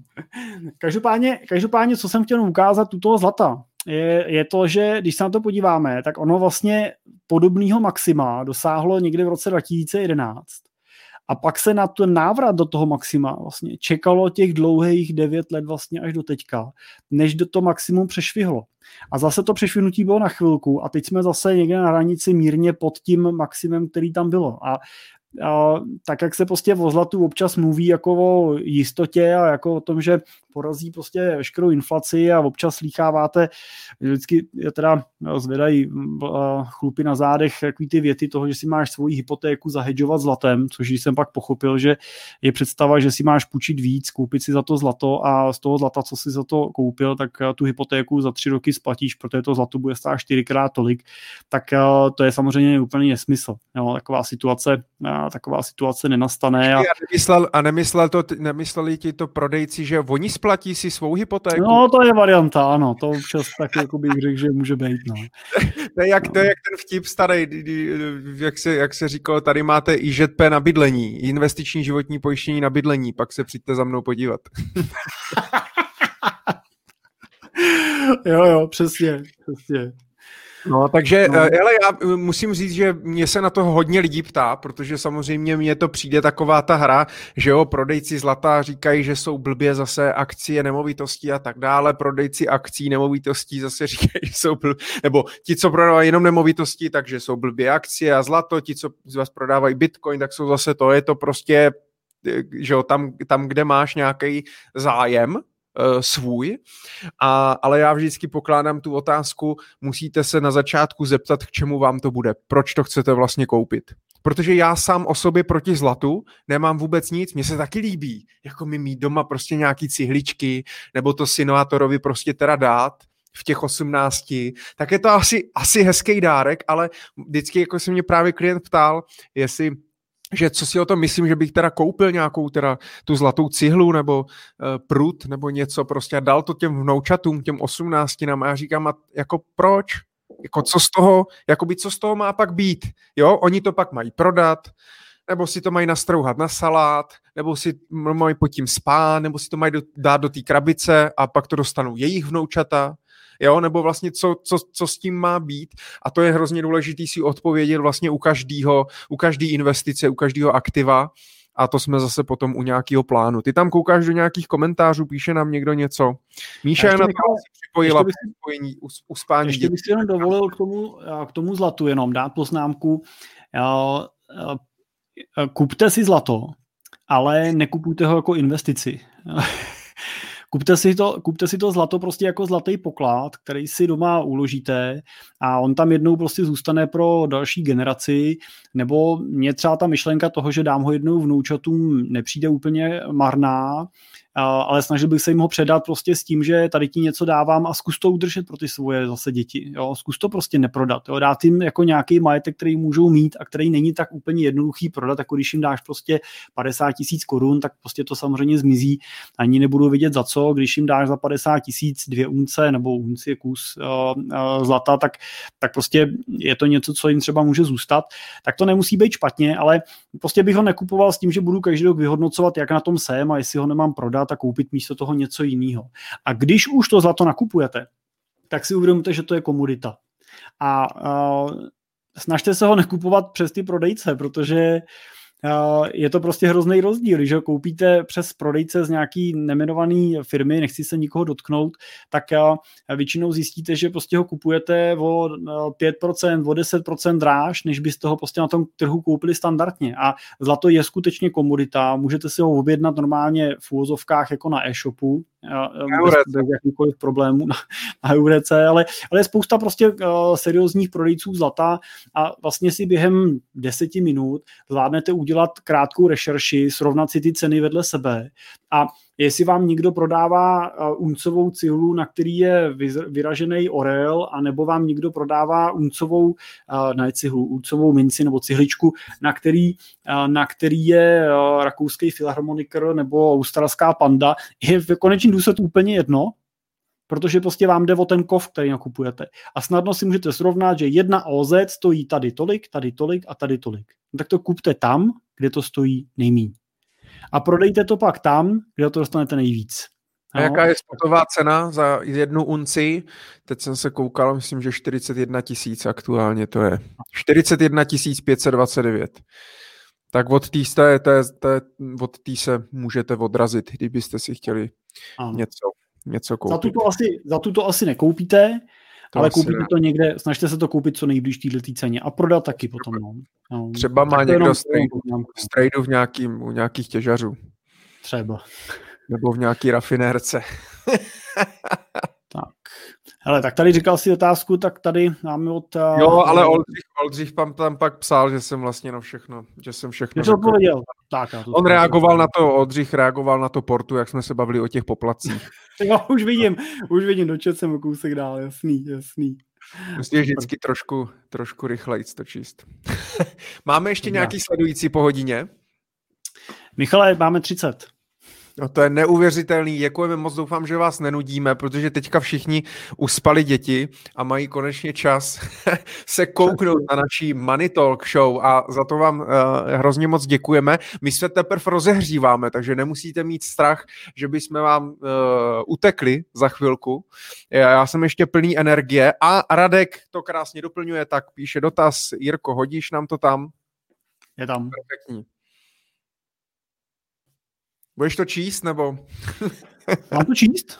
Co si myslíte, nevím, o lidech, no. co si myslíte o lidech, kteří jsou ve FIRE komunitě a dokáží ušetřit klidně i 70 až 75% z výplaty a vše investovat? Klidně během deseti let jsou pak finančně nezávislí. Jedním z příkladů je Mr. Money Mustafa ve 30. Tak Michale. Mám na to první reagovat. Jasně. Uh, jsou skvělí. Já pár těch lidí sleduju na YouTube je to fajn. Uh, ta Fire komunita je docela, do, docela dobrá, ale uh, musí ten člověk, uh, zase je to o tom, že to musí vycházet jakoby ze silného vnitřního proč. Musí mít ten člověk silnou vnitřní motivaci a silnou vůli. Jo, protože odkládat 70% z výplaty prostě není sranda úplně. Je potřeba začít ze začátku. Ono mm, když v podstatě za mnou na jeden seminář, tak přišel, přišel klučina, který mu je teď už myslím 18, tehdy mu bylo 17, že chce začít investovat. Sám si z vydělaných peněz z brigád zaplatil můj kurz, pak si zaplatil individuální konzultaci, udělal si finanční plán, časovou osu, že v 35 prostě chce mít nějaký takový pasivní příjem a podobně. Tím, že začne v 17, tak je to bez problému. Samozřejmě pokud začnete v 28, tak ve 30 to bude dost složitý za, za ty dva roky. A takže jako super obdivu ty lidi, je to, je to perfektní a určitě jako jsem, jsem pro, jenom je potřeba si dávat strašně pozor na to, protože to je ten extrém, jo. Já to říkám i na svých seminářích, že já jsem v minulosti uh, žil uh, dva extrémní životy. Buď jsem žil takový právě ten život, který jakoby ušetřil jsem 70-80% ze svých příjmů, jo. Ale u mě to znamenalo, že jsem prostě eh, nejedl, nikam jsem nechodil, nikam jsem nejezdil, nic jsem nedělal, chodil jsem jenom do práce domů, do práce domů, do práce domů.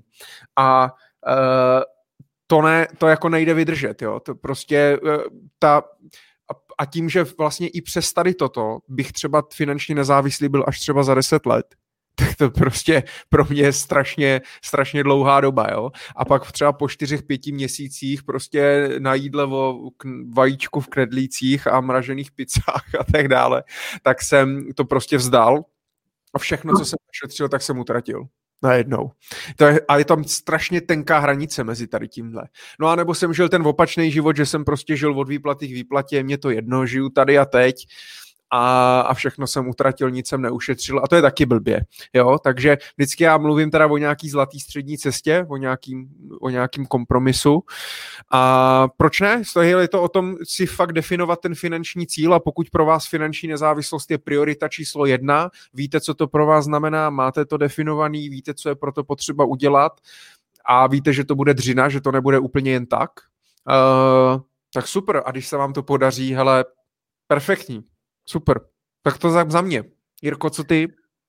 Já možná uh, pro posluchače ještě doplním, uh, že ne úplně každý zná to, uh, tu definici fire. toho, tu zkrátku FIRE, tak jenom já teda taky to ne, nevím z jak jsem se tady vyhledal na Wikipedii, že FIRE znamená Financial Independence Retire Early, to znamená finanční nezávislost brzo do důchodu v překladu. Uh, takže je to prostě hnutí, který má to, za ten cíl do toho důchodu v úvozovkách, do té nezávislosti dosáhnout jí co, co nejdřív a jako tam já smekám taky před tím, že někdo dokáže prostě udělat takhle velký odklad prostředků a opravdu si prostě uříznout z toho současného stavu.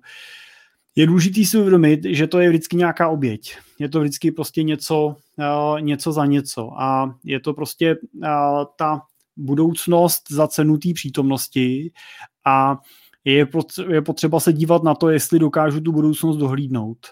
To, že prostě asi si dokážeme všichni představit situaci, kdy uh, si nikdo ten cíl dá příliš velký, ten výhled bude pro něj, já nevím, řeknu třeba 20 let, uh, on bude prostě těch 20 let opravdu škudlit každou korunu, bude žít od vejplaty k vejplatě a v tom 19. roce ho prostě přejede tramvaj, nebo prostě dostane nějakou nemoc, jo, nebo prostě teď tam extrém banka, ve který to má zkrachuje. Prostě těch okolností a těch situací, co se může stát o ty peníze vás připraví, je velké množství a Uh, vidím tam určitý riziko v tom, když prostě ten člověk je pak na ty peníze příliš fixovaný. Když jediný jeho životní cíl je, že dosáhnu finanční nezávislosti a veškerý splnění svých snů odkládám na tenhle okamžik. No, asi Zase si to dokážeme představit na takový ty situaci, jestli občas lidi říkají, že až budu v důchodu, tak budu mít čas na to, abych četl knížky, tak budu cestovat, tak eh, dodělám tu zahradu a podobný.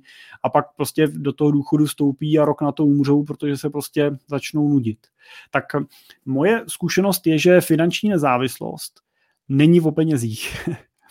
Ona je taky o penězích, ale mnohem víc je to o tom, eh, jak člověk vlastně se na to dokáže dívat tady Protože já mám řadu klientů, který jsou z pohledu peněz finančně nezávislí. S jedním mým oblíbeným klientem letitým, je to jeden zase z našich největších klientů, skutečně mu spravujeme, je, je dneska vysoce dolarový milionář, tak on se tam prostě vypracoval z té píky. Já ho znám z té doby, kdy k nám přicházel a měl, měl v bankovnictví, v bance, v, ve spořce, v privátu asi pět nebo šest milionů a, a protože prostě dělá dobře, co dělá, tak v těch posledních letech skutečně významně teda nabral na tom majetku a přesáhl tu hranici i v investičním majetku toho milionu dolarů. Tak on vlastně na to vlastně zatím vůbec není jako nastavený. On prostě žije ten život úplně stejně, jako ho žil eh, do teďka a, a, a vlastně spolu vedeme debaty o tom, jestli prostě by v tom roce nám třeba, nebo nám, ne nám, ale do těch svých investic nemohl poslat o třeba 300-400 tisíc míň a možná za ty peníze prostě třeba jako velkory se vzal rodinu někam prostě na nějakou dovolenou a udělali si prostě pořádný výlet a vlastně na ty peníze trošku vrátil a začal si to užívat a, a pro ně je to hrozně těžký. Je prostě pro ně hrozně těžký si představit, že prostě ty peníze takhle jako vezme a utratí. A on už je finančně nezávislý, finančně, ale ty peníze předběhly to jeho, to jeho nastavení v hlavě. Takže k čemu pak zase vám jsou peníze, když je nedokážete efektivně utrácet. Jo? V tom, ten, ten FIRE samozřejmě to vede v ruku v ruce, takže se na to ty roky dopředu nějakou sem připravujete, plánujete a tak dále, takže jak říkal Michal, je to prostě postavený na nějaký logice, na nějakým plánu a má to, uh, má to smysl, uh, ale musí to prostě jít ruku v ruce peníze spolu s vaší připraveností a nemělo, nemělo by to jít na úkor úplně jako vašeho současného života, protože prostě jako nedá se zase žít jenom budoucností.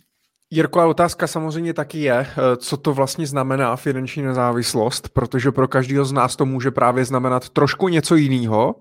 A taky on, ta finanční nezávislost nemusí být vlastně ten cíl, že vlastně eh, že ten, ta finanční nezávislost může být vlastně pouze prostředek. Jo, protože já chci být třeba finančně nezávislý, abych měl víc času a chci mít víc času, protože se chci věnovat prostě svým vnoučatům nebo dětem nebo svý ženě nebo sobě nebo, ne, nebo něco. Jo, takže vlastně, jo, že ten cíl je až vza, jakoby vzadu a je strašně si potřeba uvědomit, co to pro mě vlastně znamená a to si myslím, že je nejdůležitější a taky zároveň nejtěžší, teda musím říct, jo, protože ono jako dát si cíl, chci si koupit auto, to je jako hezký, jo, ale fakt opravdu potom třeba ty prioritní cíle, důležitý cíle, na kterým prostě v těch životě záleží, tak je, hrozně, je to hrozně těžký. A tak jak jsi říkal, uh, ono totiž uh, pro každého z nás bude taky, budeme potřebovat třeba jinou rentu, jo? Protože vem si, uh, teďka jsem zrovna dneska jsem četl článek od Tomáše Heizlera, uh, majitele nakladatelství People.com, který můžu teda úplně doporučit, má prostě skvělé knížky. Tomáše sleduju už asi 10 let, teď když tam psal, že jeho dcery už mají 15 a 10 let a já si pamatuju, když druhá dcera se mu narodila, je to úplně neuvěřitelný, jak to letí. Ale on je dva roky... S Tomášem musí, s Tomášem musí na té provizi domluvený, jo? že ho můžeš doporučit. je to jenom narážka na vtip ze začátku, ze začátku na ten hotel, no. ale chtěl doporučit pražský hotel, než se domluví na provizi, tak pro ty, kdo se připojili později, jsem chtěl dovysvětlit vtip. Tomáše, Tomáš, Tomáše mám rád, mám v knihovně spoustu knížek od něho, ale uh, a teďka napsal zase novou nějakou, tak si musím objednat, fakt, uh, ale uh, on dva roky teďka prostě žije nějaký sociální experiment a zkouší žít vlastně bez auta, uh, už je dva roky bez auta, a on tak obecně hodně žije jako komunitní život prostě a, a, a sdílí věci vlastně a tak dále a moc toho jako nevlastní, takže vlastně ani nepotřebuje moc peněz a je to právě i otázka, eh, jo, že pro někoho finanční nezávislost prostě může znamenat, že mu bude vlastně stačit třeba prostě 10 tisíc měsíčně.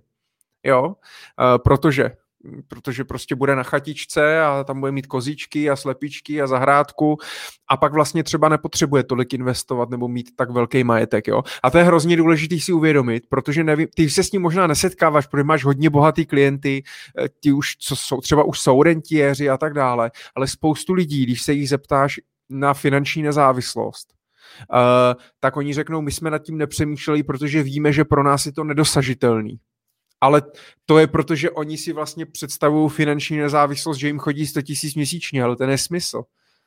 Má, vnímáš to taky tak? Uh, já třeba zase u těch uh, starších klientů, potom bonitnějších, vnímám to, že, a teď to řeknu blbě, jo, ale že oni mají víc peněz, než potřebují. A často, často jako mnohonásobně víc peněz, než potřebují. A je hrozně jako důležitá ta úvaha a diskuze o tom, co s těma penězma vlastně bude. Jo? Jak je vlastně smysluplně využít tak, aby jednoho dne neškodili vlastně, aby jako neublížili tím jejich dětem, protože oni většinou jim ty peníze nechtějí dát. Není ta motivace dát to těm dětem, protože si uvědomují, že když jim to dají, tak ty děti ztratí tu motivaci v tom svém vlastním životě vlastně se nějakým způsobem uplatnit a, a tak se to snaží jako protáhnout co nejdál ale zase, jako znova řekněme, že nikdo nevíme, kdy prostě z toho světa odejdeme a pokud ten okamžik toho, co se s těma penězma pak stane, nenaplánujeme, tak to může být velký problém a vydáme to, ten, ten problém prostě potom u těch dětí, který nastává a řeší se. A, takže já se dostávám do té situace, kdy prostě vidím zase naopak lidi, kteří prostě těch peněz mají mnoho a a, a vlastně tu rentu ani jako nepotřebujou. A to je, je to jako, Říká se, že malí děti malý problémy, velký děti velký problémy a u těch peněz tohle prostě platí úplně stejně. No, malý peníze jsou malý problémy, ano, řešíte problémy typu, jak zaplatím prostě nájem, jo, jak, kde vezmu peníze na benzín a tak dál, ale pořád je to v nějaký velikosti částky, kterou dokážete eh, řešit a ovládnout. Ale když pak prostě opravdu pracujete s tím majetkem eh, v desítkách nebo často prostě stovkách milionů korun, který vydáme, tak eh, ty problémy s tím spojený, zodpovědnost, rozhodnutí, který ten člověk musí dělat a ta velikost toho majetku a to, jak ten majetek ovlivní ty lidi kolem mě, je obrovská. A samozřejmě psychický tlak na ty lidi, protože většina z nich se snaží eh, žít normálně, to znamená nechtějí, aby někdo věděl, že takový majetek mají, takže zase pak přemýšlíte, že sice máte majetek, ale nechcete to dávat okatě na, odi, na odiv, takže zase úplně takováhle dovolná by byla úplně extrémní, pač bych naštval sousedy a tak dále. Prostě jo, každá ta velikost těch peněz má svoji jako rovinu a, a vystavuje vás novým výzvám a čím víc těch peněz tím jsou ty výzvy větší. Jiný, ale jsou větší. Já si teda jako nejsem jistý, jestli jsem odpověděl na tu tvoji otázku, Michale, ač eh, mi to přišlo jako hrozně zajímavá myšlenka, úplně jsem se do ní zabral, takže jsem zazdil tu tvoji otázku, kterou si měl, tak promiň. Já doufám, že jsme odpověděli Radkovi, ale píše super, díky. Uh, Olda, myslivec na tebe má uh, poměrně obsáhlý dotaz, tak to tam můžeš hodit a přemýšlím, že zatím skočím na záchod. Já ten dotaz, já ten dotaz nebudu dávat, protože on je na tři části, tak já ho přečtu, doufám, že jsem ho dobře pochopil. Olda píše, že má dotaz na mě ohledně portfolií a mojí zkušenosti. Není to vlastně, není to vlastně jednoduchý z hlediska toho, co a jak asi jak do čeho investovat, když máme nějaký omezený počet aktiv a nějaký jasný daný parametry z pohledu toho, jaký ty aktiva dělají historické výsledky. Pak pokračuje ta otázka tím, že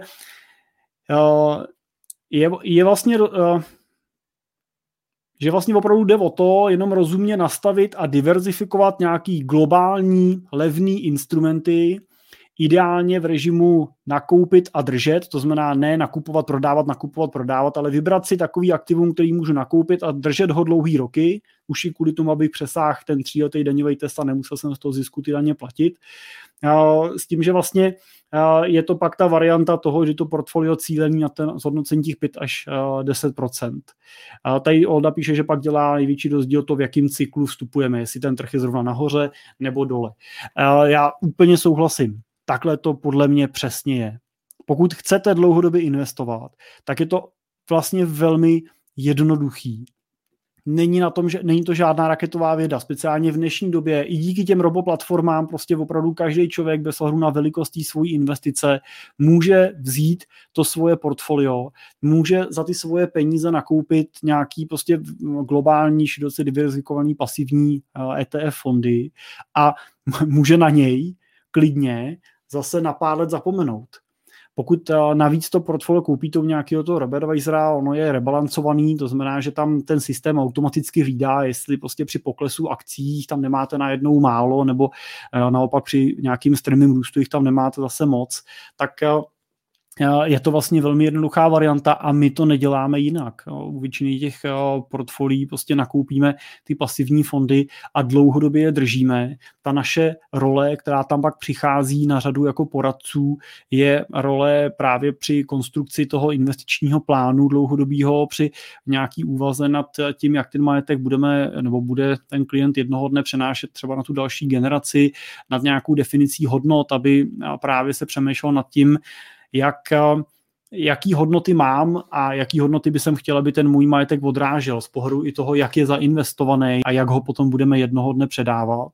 A na to opravdu vám eh, stačí portfolio, který máte složený z několika kus, ne kusů, ale z několika konkrétních pozic. Nepotřebujete mít 15-20 eh, ETF fondů, stačí vám eh, ve svým podstatě, tady jsem vám ukazoval to portfolio složený ze čtyř ETF. Jo, jedno drží globální akcie, jedno drží Eh, zlato, jedno drží inflační dluhopisy a jedno drží nemovitostní akcie. Jo, a, a to je vlastně celý. Takže uh, úplně Oldo souhlasím, je to jednoduchý. Strategie koupit a držet je z mýho pohledu dlouhodobě úspěšná strategie, nejenom teda z mýho pohledu, ale i z toho, co prostě můžeme na těch trzích uh, vidět a i daňově je to nejjednodušší varianta. Perfektní, Jirko, děkuji za Jirkovo okénko. A uh, Honza Štumpa má datos. Honzo, já tě zdravím když jsme se dlouho neviděli, je umění investice v roce 20221. tak, tak daleko úplně pravděpodobně nedohlednem, ale budu předpokládat, že to byl překlep a že to má být rok 2021. Prvně jsem četl, zdravím je umění investovat v roce 2021. Uh, eh, investovat je, uh, dá se říct, že investice umění, investovat je umění, Jirko? Je investování umění? No to je zajímavá otázka. Já bych spíš že je to jako matematika, takže spíš bych to bral jako nějakou jako takovou tu klasickou empirickou matematickou vědu. Nebo pro mě osobně je, jsou investice o číslech. No ale matematici a ekonomové nemusí vždycky být dobří investoři přece. To nemusí, to je pravda. Hmm, ale tak já bych, dobře, tak, tak já... čísla, tak řekněme teda čísla a psychologie, emoce, že jo? No. Já možná už je to umění, možná už smícháš čísla a emoce, tak je to umění, tak možná jo. Eh, Honza se ptá si na umění, otázka, Honzo, klidně doplň, jaký umění, typ umění třeba myslíš, protože je vlastně vůbec nějaká definice, co patří pod umění? Umění. Těžko říct, ale já pod uměním si představím třeba obrazy. Jo, tak to je. Já jsem se chtěl, já jsem právě tady hledal celou dobu, jak si odpovídal, tak jsem tady hledal, protože vím, že v minulosti měl být spuštěný nějaký první, jeden z prvních indexů vlastně uh, burzovních, na, na umění, protože dlouhý doby vlastně žádný index nebyl, takže vlastně člověk vůbec nevěděl, jak se to vyvíjí, jestli ty ceny odpovídají té poptávce nebo odpovídají a tak dále.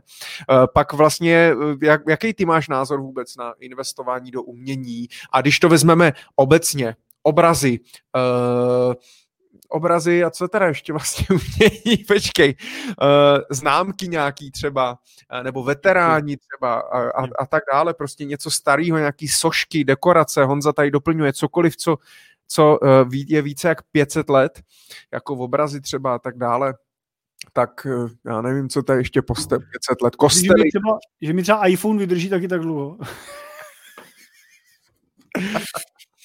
Uh, tak uh, obecně, když se pojďme, pojďme se po, pobavit obecně, co ty si myslíš o investování uh, do umění? Ne, já si myslím, že investice do umění je krásná investice, protože můžeš koupit něco, co ti bude dělat uh, radost a přinášet i nějakou další přidanou hodnotu. Pač řekněme, že s těma akciema se úplně jako uh, asi nepomazlíš a nevezmeš kamarády se na ně podívat a tak, že jo. Uh, na druhou stranu mám vlastně z toho podobný pocit, eh, že je to jako u investic do nemovitostí, že už možná jsme trošku nad rámec eh, té investice trošku v takové jako sekci nějaký, nějaký jako podnikání, jo? protože pokud um, chci investovat třeba do numismatiky, uh, a máme třeba, mám třeba klienta, který celkem úspěšně investuje numismaticky uh, jako přes drahý kovy, tak musím být schopný velmi dobře rozumět tomu, co nakupuju, jak dlouho to držím a kdy to prodávám a komu to prodávám a od koho to nakupuju. Stejně tak, jako když si koupím nemovitost, tak prostě musím vzít, že kolem toho je spousta další agendy a musím být nějakým způsobem odborník na to daný téma. Když to, když si jdu koupit akcie, a, tak svým způsobem, pokud prostě otevřu to portu a zainvestuju na něm nebo na tom Indigu, tak nemusím být žádný velký expert na to, abych si udělal velmi kvalitní portfolio, který bude pravděpodobně lepší, než má 70% lidí, kterým doporučí nějaké řešení, řekněme, standardně provizně motivovaný třeba poradce z nějaký sítě, který jede čistě prodej a ne poradenství. Tak, tak pokud tomu rozumíte, a máte to rádi, no tak je to nádherný, tak jako pak tomu fandím a, a myslím si, že se na tom dá samozřejmě dlouhodobě vydělat. Je trošku asi problém uvažovat nad tím, jak z toho budu jednoho dne čerpat třeba rentu, jestli tu Munu Lízu budu schopný po kouskách třeba, já si dělám srandu teď, ale, ale samozřejmě nese to sebou nějaký problémy, je, nese to nějakou pracnost, musím řešit nějaký zabezpečení, musím řešit uh, nějaký systém uskladnění, protože třeba ty obrazy, že jo, nebo fotky tady byly zmiňované a tak dál, a nebo já nevím, jestli, nevím, jestli už umění není, když si koupím prostě opravdu archivní flašku, uh, která má prostě uh, 30 let a podobně, že jo, tak, uh, tak musím to nějakým způsobem prostě uskladňovat, musím s tím nějakým způsobem zacházet a musím vědět, kdy a jak to případně komu prodat. No, takže nese to sebou nějaký prostě komplikace a už mi to přijde víc trošku jako podnikání jako níček, než jenom jako ta pasivní investice. Můžu tady něco nazdílet, Jirko? No, vlastně. Karta prohlížeče. Tak já ti to tam hodím, tak mě to, tak mě to tam hoď. Hodil jsi mě to tam, já to neuvidím teďka, počkej, to. Měl bych to vidět. Jo, je dobrý. Všichni to vidíme. Jo, tak vlastně, když už jsme zmiňovali to Portu, tak vlastně udělali další projekt Portu Gallery, kde vlastně je možnost investovat právě do takovýchhle jako zajímavých věcí, jako například BMW, starý Ferrari, kolekce první známek, tady asi nějaký whisky, nebo něco, tady vlastně zrovna medaile, kterých jsme mluvili, housle a tak dále. A takže je to možnost, jak vlastně i drobný investor může zainvestovat uh, do nějakých takovýchhle prostě buď uměleckých děl nebo starých věcí nebo archivních věcí a tak dále. Uh, což je zase jakoby fajn příležitost pro drobného investora, že, že se může jakoby i sám s pár korunama vlastně tady toho účastnit. Ale jsme zase, jsme zase u té otázky, proč vlastně bych to měl dělat? Co, co vlastně zatím teda jakoby má být, proč já si teda koupím ten obraz, nebo to víno, nebo ten doutník, nebo já nevím, prostě e, něco, jo. To znamená, že eh, pokud, a, asi zase dva investoři, jo, protože obraz nebo něco, fotku, nebo jak píše Iva Hlavínková, umění jsou i fotky a tak dále, tak je to super, ale buď si to kupuju, protože to mám rád, rozumím tomu, ale pak si myslím, že to nekupuju úplně jako investici, jako jako takovou v tom slova, jakoby smyslu slova, v jakým já chápu jako investice. Kupuju si to prostě, že mě to dělá radost a když to uchová hodnotu, OK, ale já to třeba nechci prodat nikdy. Je to jak, že prostě to pak chci třeba těm dětem to dát i s tím příběhem, jak se dědí hodinky třeba můžeš si vlastně koupit hodinky, že jo, nějaký prostě hmm. starý mm. nebo něco a teď to dáš těm dětem a, a může to mít pro ne, nevyčíslitelnou hodnotu pro tebe. Teď je otázka, kdybys to dal na trh, za kolik to vlastně prodáš, protože to vlastně nevíš, že jo, dokud to nechceš, nechceš, nechceš prodat. No a nebo pak si teda eh, kupu, koupíš ten investiční certifikát na to starý Ferrari prostě přes to Portugalery, ale tam si myslím, že uh, sice ty jako ten investor asi možná se na to můžeš jet někam do Prahy podívat, oni to někde v garáži asi mají, ale podle mě prostě z toho nebudeš mít jako tu radost, že když budeš vlastnit jako 0,05 kousku Ferrari, tak je to fajn, pak to teda kupuješ fakt jako investici, ale pak je to podle mě hrozně složitý jak to, oni tam psali, že vlastně každý půl rok dělají z nějaký znalecký posudek, který to ohodnocuje. Teď ale na základě, on, kterýho to on posuzuje, že jo, ten znalecký posudek může mít nějakou hodnotu, ale když to pak reálně dáš na ten trh, tak prostě když není poptávka, tak prostě, to je jak když máš neveřejně obchodovanou firmu, pro tebe ta firma má hodnotu 100 milionů, účetně, nebo ve zboží, nebo v čemkoliv, pak ji chceš prodat a není nikdo, kdo by ji koupil. A má hodnotu nula vlastně. Jo, takže s tím uměním je to podobný, zase říct si asi proč, proč bych měl chtít jakoby investovat, uh, ale jinak pokud já tomu rozumím, asi bych si zase koupil něco, čemu rozumím. Kdybych pil víno, měl rád víno, tak si koupím nějakou asi archivní lahev, ale pravděpodobně si ho asi, asi nebudu investovat přes fond kvalifikovaných investorů, který investuje prostě do alkoholu. Uh, nějak mě to prostě nedává, uh, nedává hmm. smysl. No. Jak tobě? Jak, jak, ty, jak ty to vidíš? To, vidím, to, vidím to, jak říkáš ty, no. Jako, uh, mně dává smysl, když jste prostě milovník aut, že si prostě koupíte, uh, že si koupíte veterána Ferrari nebo Porsche prostě, nebo já nevím co, prostě jo, starou Škodovku a, a, a i si s tím vlastně o víkendu prostě vyjedete a protáhnete to prostě jednou, jednou za čas a máte z toho vlastně radost, tak pak mi to přijde jako investice s přidanou hodnotou. No, stejně jako, jako odpověsme si na otázku, proč si bohatí lidi kupují luxusní auta. Jo? To není úplně zíralost, ale je to prostě tak, že když si koupíte Bugatti Veyrona nebo uh, takový ty nejdražší AMG od uh, Mercedesu, tak to jsou auta, které prostě víte, že budete prostě prodávat po nějakém čase uh, vždycky dráž, než jste je koupili, takže uh, a, a ještě navíc se tím projedete a ještě navíc prostě uh, soused, eh, soused prostě bude muset eh, zatlačit slzu, až vás eh, uvidí na příjezdové cestě. No tak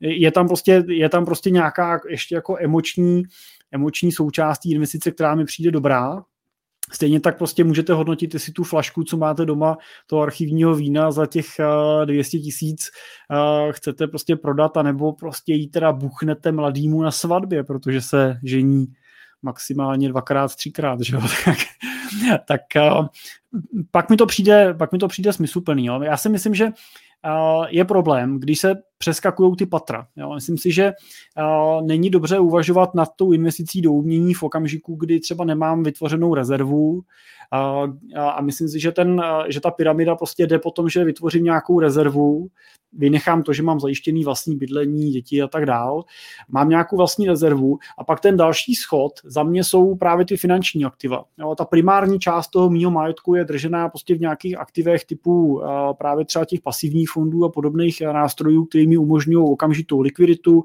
můžu vybírat po koustkách, můžu tam přidávat, mám tam nějakou daňovou optimalizaci, je to pro mě jednoduchý, pochopitelný a, a v podstatě minimalizuju riziko, že o ty peníze přijdu. Jo, samozřejmě nesu riziko, že budu mít poklesy, ale minimalizuju riziko, že by se stalo, že mi to zmizí, prostě protože to nevyšlo.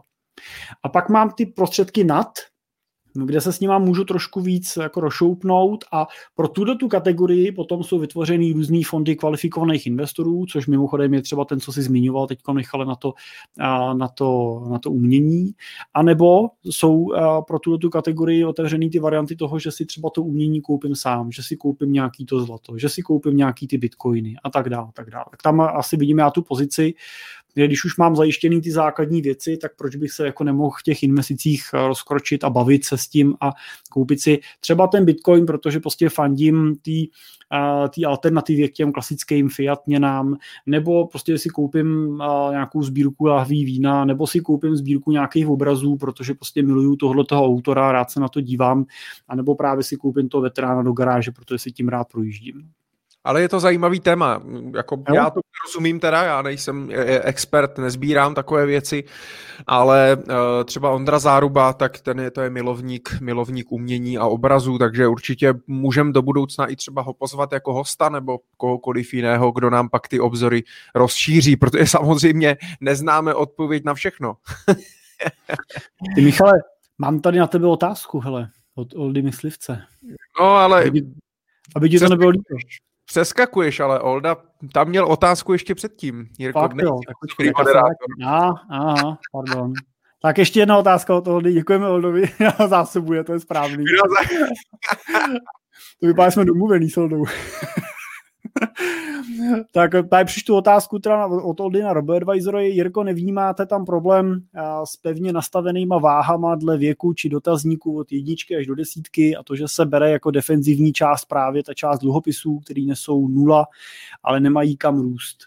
No, to je dobrá otázka. Myslím si, že obecně otázka spojená s investičníma dotazníkama je prostě Eh, je prostě problém. Samozřejmě na jedné straně je snaha České národní banky jako regulátora chránit eh, toho drobního investora před tím, aby právě nepřišel nějaký poradce a neprodal mu nějaký extrémně dynamický produkt, který pro něj není vhodný.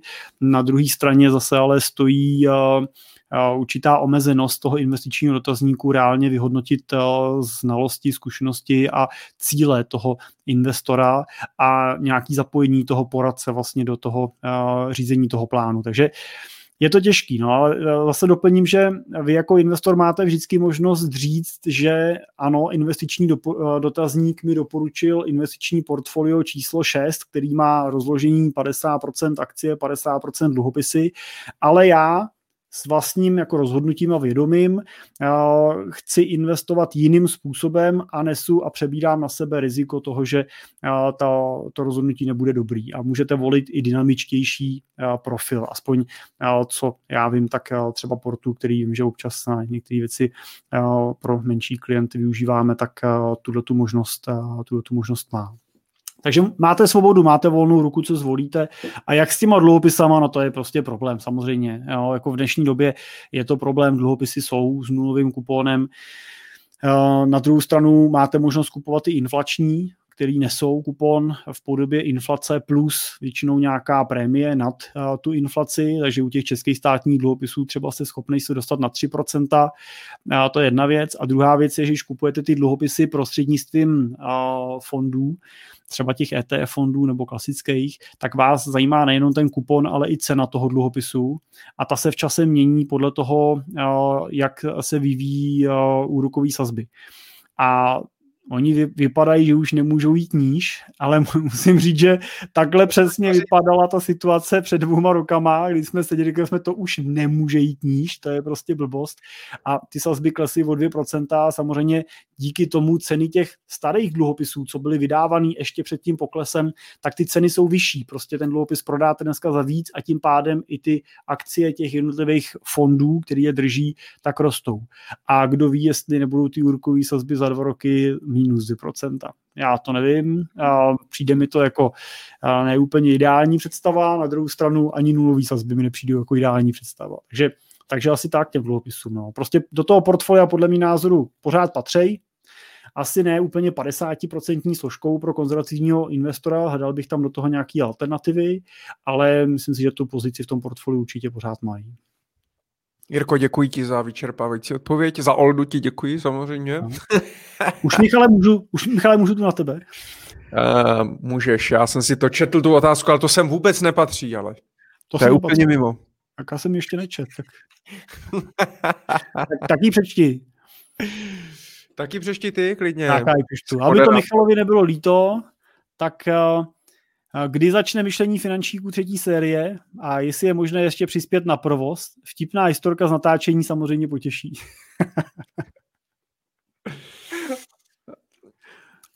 Kdo by nevěděl myšlení finančníků, tak je můj první podcast, který jsem spustil 1. září 2018. Je to neuvěřitelný, že už to má, že už to je dva a půl roku.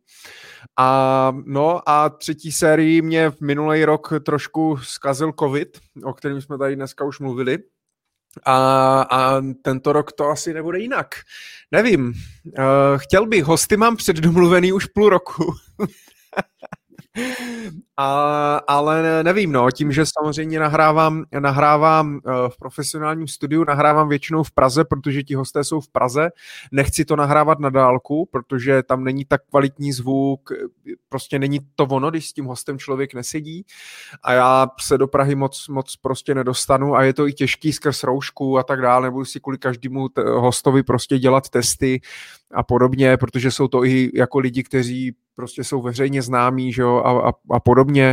Takže, takže nevím, teďka jsem, chtěl jsem, chtěl jsem zase, byl jsem v prosinci, jsem byl optimista, tak jak se očekával přes svátky, jsme si to zase posrali, tak to máme zase lockdown, tak uvidíme, no, tak snad až budeme všichni proočkovaní.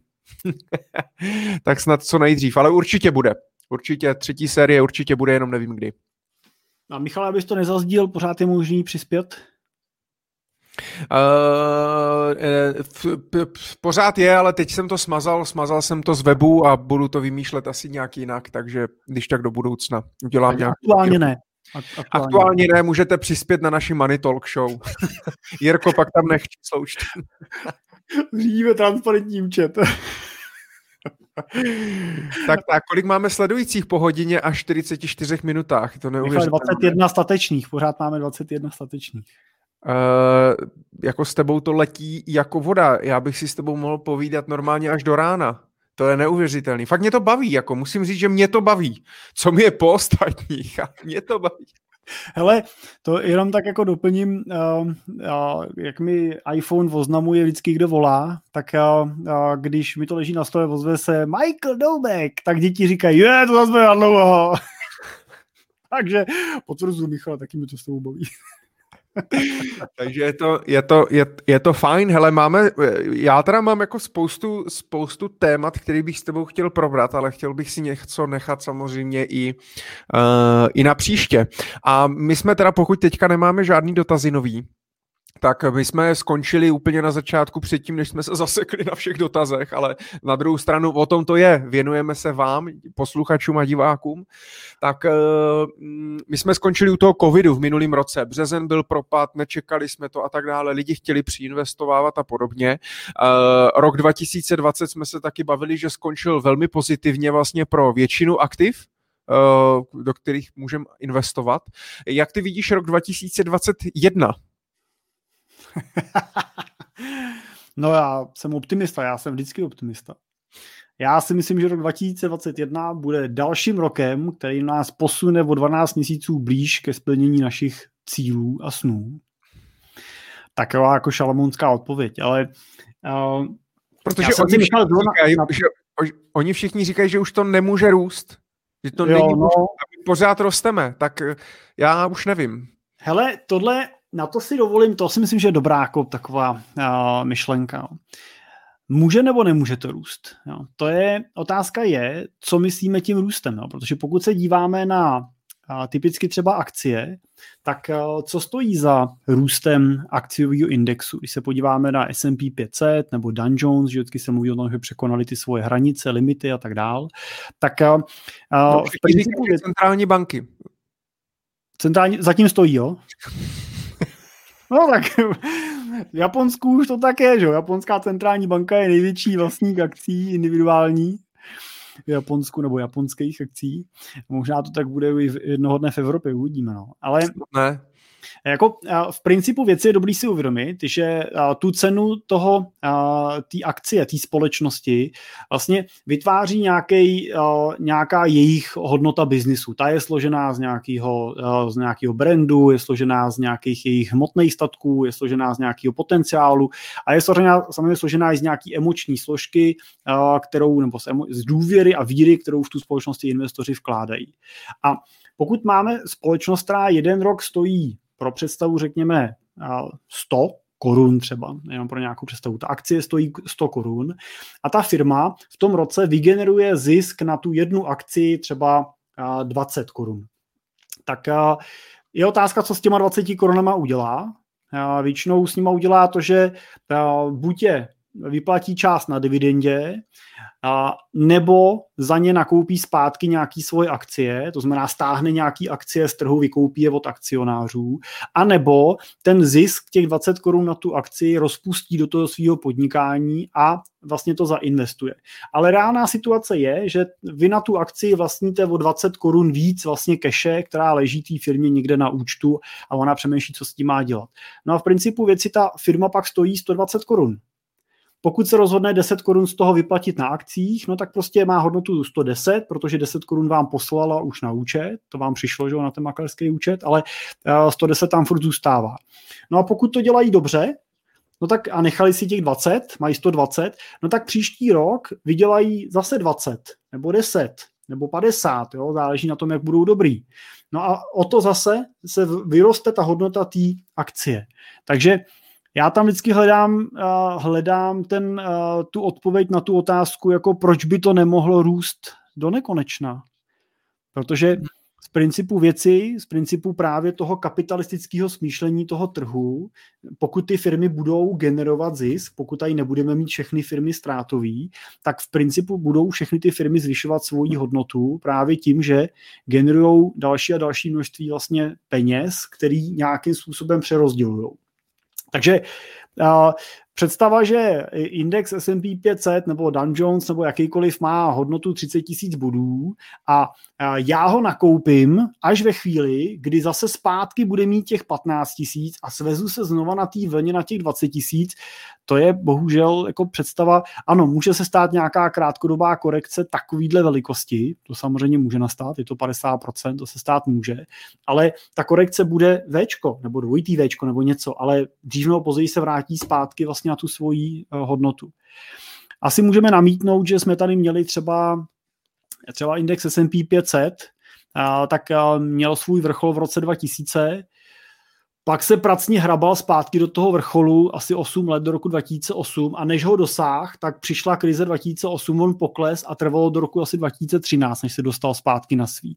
Takže je zároveň dobrý ale říct, že pokud prostě opravdu zainvestujeme ve špatném okamžiku všechny svoje peníze jenom do teda jednoho aktiva, do jedné kategorie, tak samozřejmě neseme riziko, že ta vlna může prostě trvat dlouho ale uh, pokud byste investovali v dlouhým horizontu, tak dneska budete spokojení. No, otázka je, jestli byste samozřejmě přežili to údolí těch 8 let a pak další zase 5 let, než byste se do těch maxim dostali a dneska byste byli v násobcích teda toho, co jste byli v tom roce 2000. Takže Zase se vracíme zpátky k tomu, že to stojí na tom, stojí na tom plánu, ale já jsem přesvědčený o tom, nebo zatím mě někdo přesvědčil o tom, že by to nemělo dál růst, nebo že by bylo možné, aby to přestalo jako systematicky dlouhodobě růst? Ona je otázka i samozřejmě, protože uh, já jsem vždycky ze všech tady těch jako apokalyptických prostě scénářů, jak, to, jak, jak se řítíme tam, kde slunce nesvítí a podobně, tak jsem z toho vždycky hrozně špatný, jako hrozně si to beru a vím, že spoustu věcí jako společnost prostě děláme špatně. A Eh, nezničíme planetu jako takovou, ale zničíme dřív sami sebe. jako, jako lidstvo, ta planeta tady s náma, ta, ta planeta tady bude, ať už s náma nebo bez nás. A, a a prostě týká se to všeho. Těch problémů je strašně moc, který samozřejmě řešíme, ale pořád asi i když prostě řešíme ty centrální banky, zadlužení vlád, prostě odtržení akciových výnosů prostě od reality a, a tak dále a tak dále, tak pořád je asi lepší investovat, než nedělat vůbec nic. Hmm. To se asi shodneme, ne? Jasně, no. Jo, protože co jiného vlastně by ten člověk jako by chtěl dělat, co vlastně jiného dělat, než teda jakoby investovat, jo v uvozovkách do čehokoliv, jako když to přeženu ve velkých uvozovkách, jo, protože oni všichni jako uh, investovat do akcí do nemovitostí, tam je to je zadlužení, všichni nesmysl, bublina a tak dále, uh, ale tak co teda mám teda, jako, tak mám držet teda cash? Ne, cash je blbost, protože inflace, že jo, zadlužení a tak dále. Tak co si mám koupit teda, jako za všechny peníze zlato jenom? Nebo jenom bitcoin teda mám? Nebo prostě co vlastně? Takže je dobrý podle mě prostě tak nějak ideálně teda do všeho, trošku, prostě nějak diverzifikovat a hlavně investovat, prostě budovat nějaký, budovat nějaký majetek a když přijde válka, tak nám to stejně bude šumafuk uh, a Prostě a, a i když přijde ta velká hyperinflace, i když prostě přijde hladomor, i když prostě přijdou nějaký problémy, tak pořád bude lepší, když nějaký ty tři, čtyři byty bude mít, vždycky bude lepší, když bude mít nějaký podíl ve firmách, vždycky lepší, když bude mít nějaký zlato nebo bitcoin nebo obraz nebo prostě něco, než abych neměl vůbec nic a jenom třeba papírky natisknutý. Úplně s tebou souhlasím a um, zkusím si troufnout ještě kousek jako za ten náš jako money talk, jo, za, tu, za ten rámec těch money a říct, že vlastně... To strach.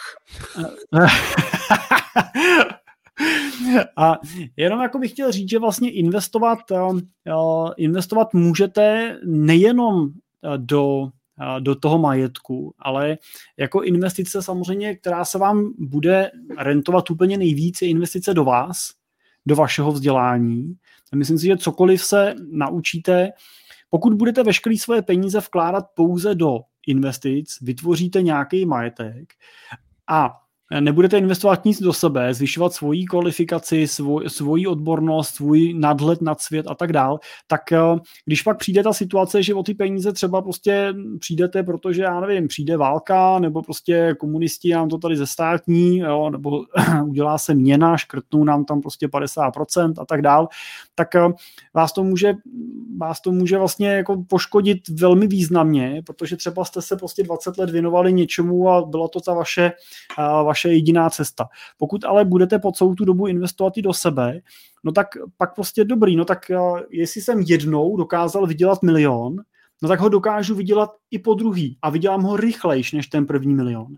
Pokud ale jsem ten milion v úvozovkách naškudlil jo, a e, jediný, co jsem dělal, že jsem nežil proto, abych měl ten milion, tak jo, to bude vytvářet hrozně nepříjemné emoce a budete mít velký strach, co když o něj přijdu. Takže investoval bych nejenom ty finance do toho, e, do těch aktiv, ale i do sebe, No a zároveň jednoznačně investicí z pohledu bezpečnosti vaší budoucnosti je investice i do vztahu. Protože představte si situaci, kdy... Ale počkej, říkal vztahový terapie ne. Ne, ne, já nebudu dát danou terapii, ale uh, já dám jenom příklad, uh, já dám svůj příklad, jo. Bydlím, uh, bydlím na malé vesnici uh, a uh, vlastně znám spoustu lidí, kteří na tu vesnici se nastěhují a vlastně nevylezou z baráku, jo. žijou v ní jako ve městě. A nebo můžete na té vesnici a nebo v tom městě vytvářet kolem sebe nějakou sociální síť a vytvářet si nějaký, uh, nějaký vztahy, který, když přijde extrém, tak ty lidi vám pomůžou. Když prostě přijde ta situace, že vy o ten majetek přijdete, protože teď jako těch scénářů, co se může stát, je mnoho. To nemusí být investiční chyba, ale může na vás někdo zasednout uh, daňově a tak dál. Tak uh, tak prostě to se může stát, tak eh, je dobrý mít kolem sebe záchrannou síť, která vás podrží a která vám pomůže. Tahle investice se dělá tak, že jako první pomáháte vy. to znamená, najdete to, jak vy můžete přispět v rámci té komunity, jak vy můžete pomoct, pomůžete a když pak vy potřebujete, tak ta komunita pomůže zpátky vám. Mimochodem takhle vznikaly první pojišťovny, takhle vznikaly stavební spořitelny, kdy prostě ty lidi dali dohromady peníze a dali dohromady s tím, že když se nikomu z nich něco stane, třeba u těch pojišťoven, tak vlastně z toho sdíleného majetku se vlastně to zaplatí. Tak jenom, jenom jako jsem chtěl dát přesah nad ty investice, že těch věcí, do kterých můžeme investovat, je celá, celá řada. No. Jirko, bylo to výborný. Děkuju. Bylo to, ne, bylo to výborný, uh, protože si píchl prostě do něčeho, co uh, to, to, to je prostě, to jsou témata a téma, který mě hrozně zajímá Mm, a který bych chtěl i v dalších Money Talk Show, i když právě to není o penězích, i když ono celý život náš je o penězích, tak uh, bych chtěl probrat, protože to, co jsi říkal, jo, to investice do vzdělání, jo, protože já to mám v motu, na Lindkinu, protože už Benjamin Franklin říkal, že investice do vzdělání nesou nejvyšší úroky. A, a je to tak? Uh, a díval jsem se na Netflixu teďka ještě nový dokument The Minimalist, který mě teda nic moc nedal, protože minimalismus prostě jako o, o nějakým způsobem s ním funguju už nějakou dobu, takže nic nového pro mě, uh, ale právě tam psali o tom, a to je hlavně problém Ameriky samozřejmě, jo, toho, že ta Amerika je ještě víc konzumnější, než si dokážeme vůbec u nás v Česku představit. A kolik vlastně lidí nakupuje vlastně věcí, a harampádí místo toho a jak se snížil vlastně jakoby objem těch investic do vzdělání. Jo, byl tam prostě koláč, že prostě věci, bordel, supermarkety a tak dále a do vzdělání jenom prostě taková jakoby minorita. Blbý je, že to č- vidíme i třeba u nás, že jo, jakoby v rámci českého školství a tak dále, eh, že ty investice do toho vzdělání prostě moc, moc nejdou, protože prostě je to běh na dlouhou trať. Ten výsledek jakoby není hned, jo. Ale je strašně, je to strašně důležitý a, a to bychom se mohli bavit o právě schopnosti adaptovat se, jo, což právě ukázal ten covid, kdo vlastně dokázal nějak přepnout, hlavně třeba u podnikatelů samozřejmě, jo, ten, kdo prostě je zaměstnanec, tak, ale spoustu lidí třeba, kteří dělali v gastru, tak eh, vlastně si teď uvědomuji, že mám, že mám známou, eh, která dělala v gastru a teďka si koupila kurz na programování nebo na datovou analytiku jo, a zkouší, že vlastně jí bavila matika vždycky a tak prostě se učí datovou analytiku a zkouší, kdyby prostě už to gastro se nikdy nevrátilo, nebo prostě uh, dělá si nějaký zadní vrátka, to je skvělý a je to strašný problém, uh, protože o tom i jsem četl spoustu, spoustu článků a na LinkedInu o tom spoustu diskuzí, právě, že bude problém uh, jakoby těch lidí, kteří se nedokážou vlastně třeba jakoby přeučit kolik zbyde vlastně různých profesí a lidí, který vlastně jakoby ale se nezvládnou naučit už, už, už nic, jo, a, a zůstanou v nějaký takový tý prostě jakoby díře černý nějaký, kdy pro ně moc nebude práce, ale už třeba budou příliš staří na to, aby se zvládli něco naučit, protože zase přijdou mladí a tak dále. A to všechno nám ta budoucnost vlastně přinese díky automatizaci že jo, a, a, a prostě změně těch profesí. Spoustu profesí nebude, nebude prostě potřebovat nebo bude stačit míň lidí a tak dále. Strašně zajímavý téma, Jirko, děkuji ti za něho. To musíme příště, příště rozebrat nějak. Já koukám, že už máme dvě hodiny uh, a ještě, nám, ještě tady máme nějaký dotazy. Zvládneme teda odpovědět a, a konč, skončíme? Nebo... Já myslím, že jo. Tak a to jsem postupně tady. Tak uh, Vladimír Dědek se ptá, obecně se doporučuje investovat pravidelně menší částky, co když se v podnikání zadaří a chci zainvestovat větší balík peněz. Rozmělnit to do více menších investic v čase. Díky za názor. Tak Michale, chceš odpovědět? Jo, klidně odpověz. Jo. Myslím si, že určitě rozložením v čase rozhodně nic neskazíte. Je to, vyhladíte tím ty případné vlny toho, že nakoupíte nahoře nebo dole, zprůmírujete ten nákup, takže to je ideální varianta. Pokud máte jednorázově nějakou sumu, tak vždycky stojíte před tím otazníkem toho, že buď to nakoupíte celý hned a budete riskovat, že jste nakoupili vysoko a přijde pokles, ale zároveň taky budete riskovat to, že když to rozmělníte v čase, by to, to třeba zainvestovávat půl roku nebo rok postupnýma vkladama, takže zase prošvihnete nějaký potenciál růstu toho trhu. Takže vždycky je tam nějaký... Rok, přesně, Jirko, že? Přesně v tom dubnu vlastně, kdy všichni čekali o prázdninách, to spadne ještě víc a někdo čeká na keši dodnes. Ano, přesně. A bohužel takhle čeká spousta lidí už roku 2016, právě s tím, že trh brzo spadne, brzo přijde krize a já vždycky tak jako jednou za rok si zavoláme, říkám, tak sedíte a ještě čekám, přijde to, říkají mi všichni, že prostě bude krize, tak říkám, tak držte, no tak uvidíte. Takže já osobně bych u těch větších jednorázových investic vždycky zvážil ten váš investiční plán a díval se na to, s jakým horizontem investujete. A pokud vám jde o to, že teď máte k dispozici milion nebo dva a chcete ho tam na ten trh umístit na dobu dalších třeba 10-15 let, tak je v úzovkách jedno, jestli nakoupím za celý eh, dneska a přijde zítra pokles o 20%, a nebo to rozmělním na eh, sedm pladeb a budu nakupovat dalších půl roku a někde ten pokles jako trošku eh, vyhladím. V tom konečném důsledku to v žádný zásadní míře nepoznáte.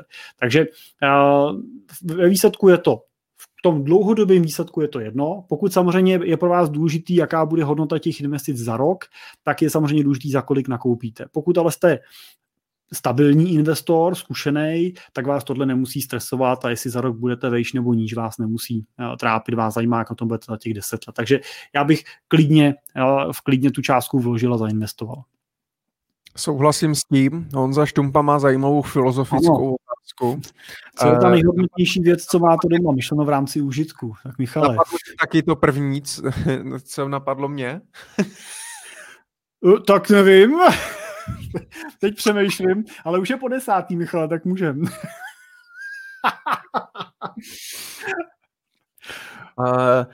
hele, normálně před uh, dvouma rokama tak jsem si uh, koupil uh, obal na dálkový ovladač od Apple TV a koupil jsem si ho s magnetkama z Amazonu. A díky tomu ten ovladač můžu normálně přidělat uh, jakoby z druhé strany televize. A kámo, to byl nejlepší kup v mém životě. Jeden z nejlepších, našel bych ještě asi pár věcí.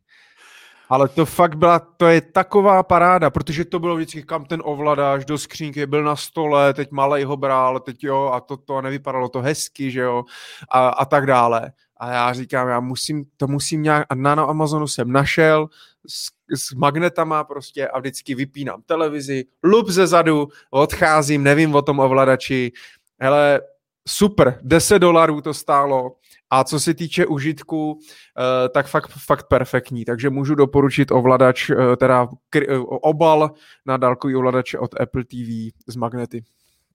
Co ty? Tak, hm, tak my ovladač od Apple TV vždycky ho dáme zapadlej někde v gauči nebo podobně. to zatím nepomohlo. Ale zamyslím se nad tím, mám obavu, že by ho u nás nikdo nedones k té televizi, aby ho na ní pověsil. Hele, já nevím, když budu teda uh, se na to dívat uh, z pohledu rentability, tak uh, u mě asi by to byl počítač. Já prostě jsem jako Apple fanda, takže mám, mám Macbooka a pro mě je to prostě něco, co, na čem prostě trávím velkou část toho času a ten poslední rok vlastně jsem na něm strávil velkou část, část času i z pohledu schůzek s klientama. Takže ač to teda není levná hračka, tak je to prostě něco, co mě ty peníze jako jednoznačně uh, vyděláno. Tak, tak je to taký přízemní, ale z pohledu té rentability teda mě počítač asi. No a pak, pak žena přináší hodně užitku, ale nevím, jestli tam je ta rentabilita. A tam byla věc, ale Michale, tam byla věc napsaná. Takže snad jsme odpověděli. Takže tak, a... já si myslím, že jsme neodpověděli, ale to je asi... ne. Tak, tak tady mám poděkování, to jsem... Jo, děkujeme. zdravím Simču, ahoj, super, děkujeme moc, to nás potěší. Tohle a je dobrá Radek, otázka. Radek ještě Češi, drží. Proč jsou Češi konzervativní národ v investicích, mají peníze pouze na běžných účtech, spořících účtech, terminálních vkladech a nevyužívají možnosti, které finanční trh nabízí? no, tak protože jsme tady přestřihli v uh, půlce minulého století tu kapitalistickou uh, šňůru, přešli jsme na šňůru socialistickou, která říkala, že každý, kdo má majetek, tak je, uh, tak je nepřítel státu a okrádá dělnickou třídu a, a tak prostě vlastně přišla generace, kterou nikdo vlastně nejenom, že neučil investovat, ale zároveň vlastně říkal, že je to špatně, že, no, že prostě proč mám jako nikam mít víc peněz než ostatní, a protože stát se o mě postará, jako co potřebuji víc, než prostě to, že mi ten důchod pak bude stát vyplácet jednoho dne. To je jako můj pohled na věc a samozřejmě pak další věc, která přišla v těch prvních dobách kapitalismu, těch prvních deset let bylo, byly roky velmi jako divoký, při, ve kterých spousta lidí přišlo o svý peníze, nejenom špatnýma chybama, ale i tím, že právě si nechali tu hotovost. To jako dnes a denně prostě můžete poslouchat příběhy lidí, kteří měli v 90. letech milion a mohli si za to koupit eh, v Praze činžák a eh, ten milion eh, si nechali na účtu, protože prostě tehdy byly úrokové sazby, úrokové sazby 10-12%, protože i inflace byla 15% a oni vlastně s překvapením zjistili, že po 15 letech si za ten milion místo činžáků už vlastně skoro nekoupí v té Praze ani byt, No dneska už uh, si za to nekoupí uh, byt ani tak nevím kde. V Brně už určitě ne, Michale, viď? No v Brně ne, taky ne, tak... Vůbec. No, tak vojetý auto, no, nebo auto, no, nový auto se to koupí. Tak. Ale ono je otázka, protože toto je takový, jako bych řekl, že Protože třeba já si nemyslím, že Češi jsou jako konzervativní všichni, a nebo nejsou o víc konzervativní než třeba jiný národy, jo? protože říká se, že třeba Němci jsou mnohem konzervativnější než, než, než Češi, jako obecně, jo. Ale podle mě, jak říkáš, je to za prvý samozřejmě o té proluce, a, a o tom, a zase jsme u toho vzdělání. Zase jsme vlastně u toho, že dneska, když se zeptáš průměrného normálního člověka, který se nezajímá prostě o kapitálové trhy nebo investice, prostě má jiný obor nebo žije svým, on není, není, nemusí být nutně blbec prostě, jo, ale prostě tomu nero, ne, nerozumí tomu, nečte o tom a tak dál, tak jako moc ti neřekne, co to je akcie, nebo proč by si ji měl koupit, nebo co je dluhopis. Přitom je to vlastně z toho názvu celkem jako evidentní, jo. A tam je ten zakopaný pes, protože proč by pak vlastně já nebudu investovat, a to jsme si už říkali, že jo, když něčemu nerozumím, tak do toho neinvestuji. Takže vlastně takhle se ti lidi chovají, protože oni jediný, čemu rozumí, tak je prostě peníze na běžným účtu, i když otázka, jestli tomu opravdu rozumí, co se vlastně tam děje a že teda se stávám věřitelem v určitý bance a tak dále, když zabrus, zabrouším do toho, ale uh, je to zase o tom vzdělání, o té nevědomosti, že ti lidi prostě neví. Blbý je, že samozřejmě spoustu lidí investuje třeba přes starý penzíko a vlastně vůbec neví, co se s těmi penězma tam děje. Uh, takže podle mě je to prostě o té nevědomosti no, a o tom, že ti lidi se nevzdělávají, nezjišťují, protože naopak u mladých lidí, já si myslím, že dneska klidně třeba 50% ještě možná ne, ale myslím si, že půlka lidí třeba, kterým je 20 až 25, tak, tak už vyzkoušeli nějakou investici, nebo mají nějakou aplikaci na investici, nebo mají účet u obchodníka cený papíry, nebo mají ten Revolut, nebo prostě už něco nějak vyzkoušeli. Jo, takže si myslím, že ta generace to dohání a bude to, bude to, bude to lepší, pokud teda zase nepřijdou Němci nebo Rusové. jsou dál, no. Jsou, jsou, jsou jako opravdu jako ty mladí v tom tom směru dál, no. To úplně s tebou souhlasím. Víš co, my si za to můžeme i sami jako poradci v tomto směru, jo. takže vlastně jsme tomu trhu jako v té kultivaci taky moc nepomohli. Já jsem vlastně ve financích od roku 2002 a, a v těle těch letech nás tenkrát prostě posadili do toho, že máme vzít životní pojistku, pač je to prostě nejlíp zprovizněný produkt a, a, a mimochodem strašně pomůže klientovi a máme jít a prodávat ten, ten produkt jako prostě super řešení. No a samozřejmě tohle super řešení se prostě po pár letech ukázalo jako slepá ulička, která v lepším případě prostě tomu člověku po x letech vrátí to, co do toho vložil, v horším případě prostě mu vrátí méně, než do toho vložil a to je samozřejmě špatně. A pak, pak jako normální člověk eh, důvěřuje někomu zase, že ti prodává nějakou dobrou investici, že jo? Ale já se musím hrozně smát Jo, ne, nedivím tomu, že prostě to lidi vezmou a řeknou, já to radši nechám na účtu, pač tam mám jistotu, akorát z toho, že tam to číslo bude stejný. Sice si za to koupím míň, ale nebude tam z toho i to číslo menší. No. Ale musím se hrozně smát, protože s tím životním pojištěním jsi mě připomněl, jak jsi na začátku říkal, že v roce 2008 si za stolik nevnímal finanční krizi. Já jsem v roce 2008 začínal, kdy bylo 18 čerstvě. A a já jsem vůbec nevěděl, že je nějaká krize. Já se to dozvěděl třeba o dva roky později. A, a tehdy vlastně se prodávaly hodně životní pojistky. Teď zpětně mně teda přijde, že vlastně u životních pojistek asi žádná krize nebyla. No, ona byla, ale, ale ti lidi neviděli, protože to byl vlastně a je doteď velmi netransparentní produkt, na který nemá žádný investiční náhled nebo něco, hmm. pošlou ti jednou za rok výpis nějakých jednotek podílových nebo něčeho a vlastně teda jakoby a ty mají nějakou hodnotu a nějaký odbytný nebo odkupný a vlastně nikdo neví moc jako co. A tehdy se teda ještě řešila důchodová reforma, takže všichni si jako mastili uh, jako čekali, čekali na to, no, takže já jsem hmm. krizi vůbec, vůbec na to, no. Takže tak, no. Takže tak, takže já si myslím, že nejsme konzervativní, no, jenom nevíme, nevíme, jak na to. Tak třeba to naší show trošku, trošku zlepšíme, takže pokud eh, se vám to líbilo dneska, tak můžete nás sdílet eh, na svých sociálních sítích, můžete nám komentovat i ze záznamu potom, najdete videa určitě na YouTube a pravděpodobně založíme i vlastní podcastový kanál Money Talk Show, abyste si nás pak, když tak mohli třeba, pokud jste odešli dřív, dopustit ze záznamu. Tím pánem vás zdravím z budoucnosti, teď nevím, to jsem z troš, trošku budoucnosti, zamotaný, budoucnosti jo, jo, jo, trošku zamotaný jako v, jako v Tenetu a, mm, a tak. No, hele, dotazy máme vyčerpaný, ještě nás někdo sleduje, nebo už povídám si jenom s tebou? 23 lidí, hele, ještě pořád vydrželo. Neuvěřitelný, 23 lidí, to je... Gratulujeme všem statečným, děkujeme. My děkujeme, hele, bylo, bylo, to, bylo to super, na mě už teda jde únava, já půjdu ještě pěšky domů, takže, takže opravdu už končíme. Ty seš doma, takže ty seš dobrý. Ty to je fajn, krásná práce, děkuji se, děkujem. Robert ještě poslouchá, to je neuvěřitelný.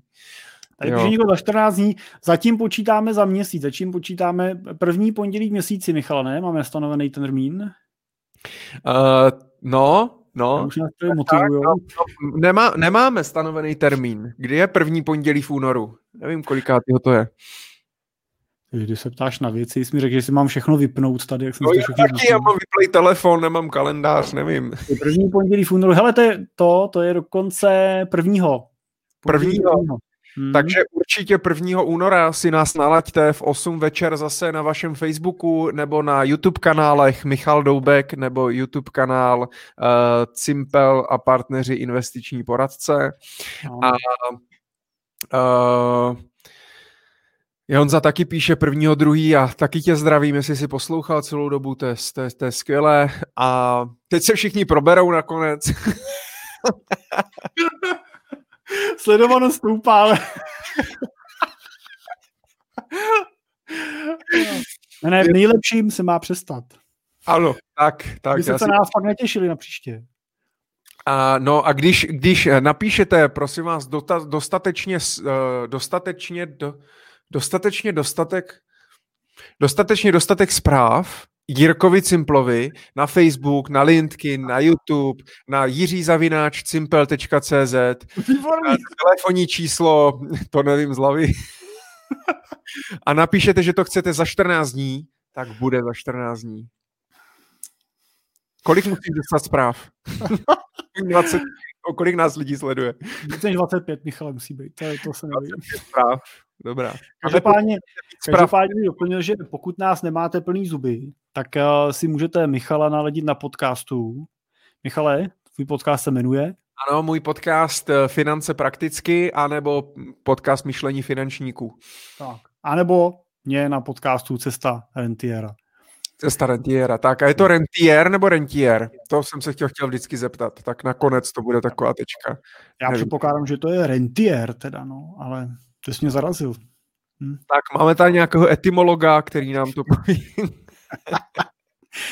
Dobrý je, že se to píše po každý stejně, ne? Rentier. Jo, tak do příště si to najdem a díky moc.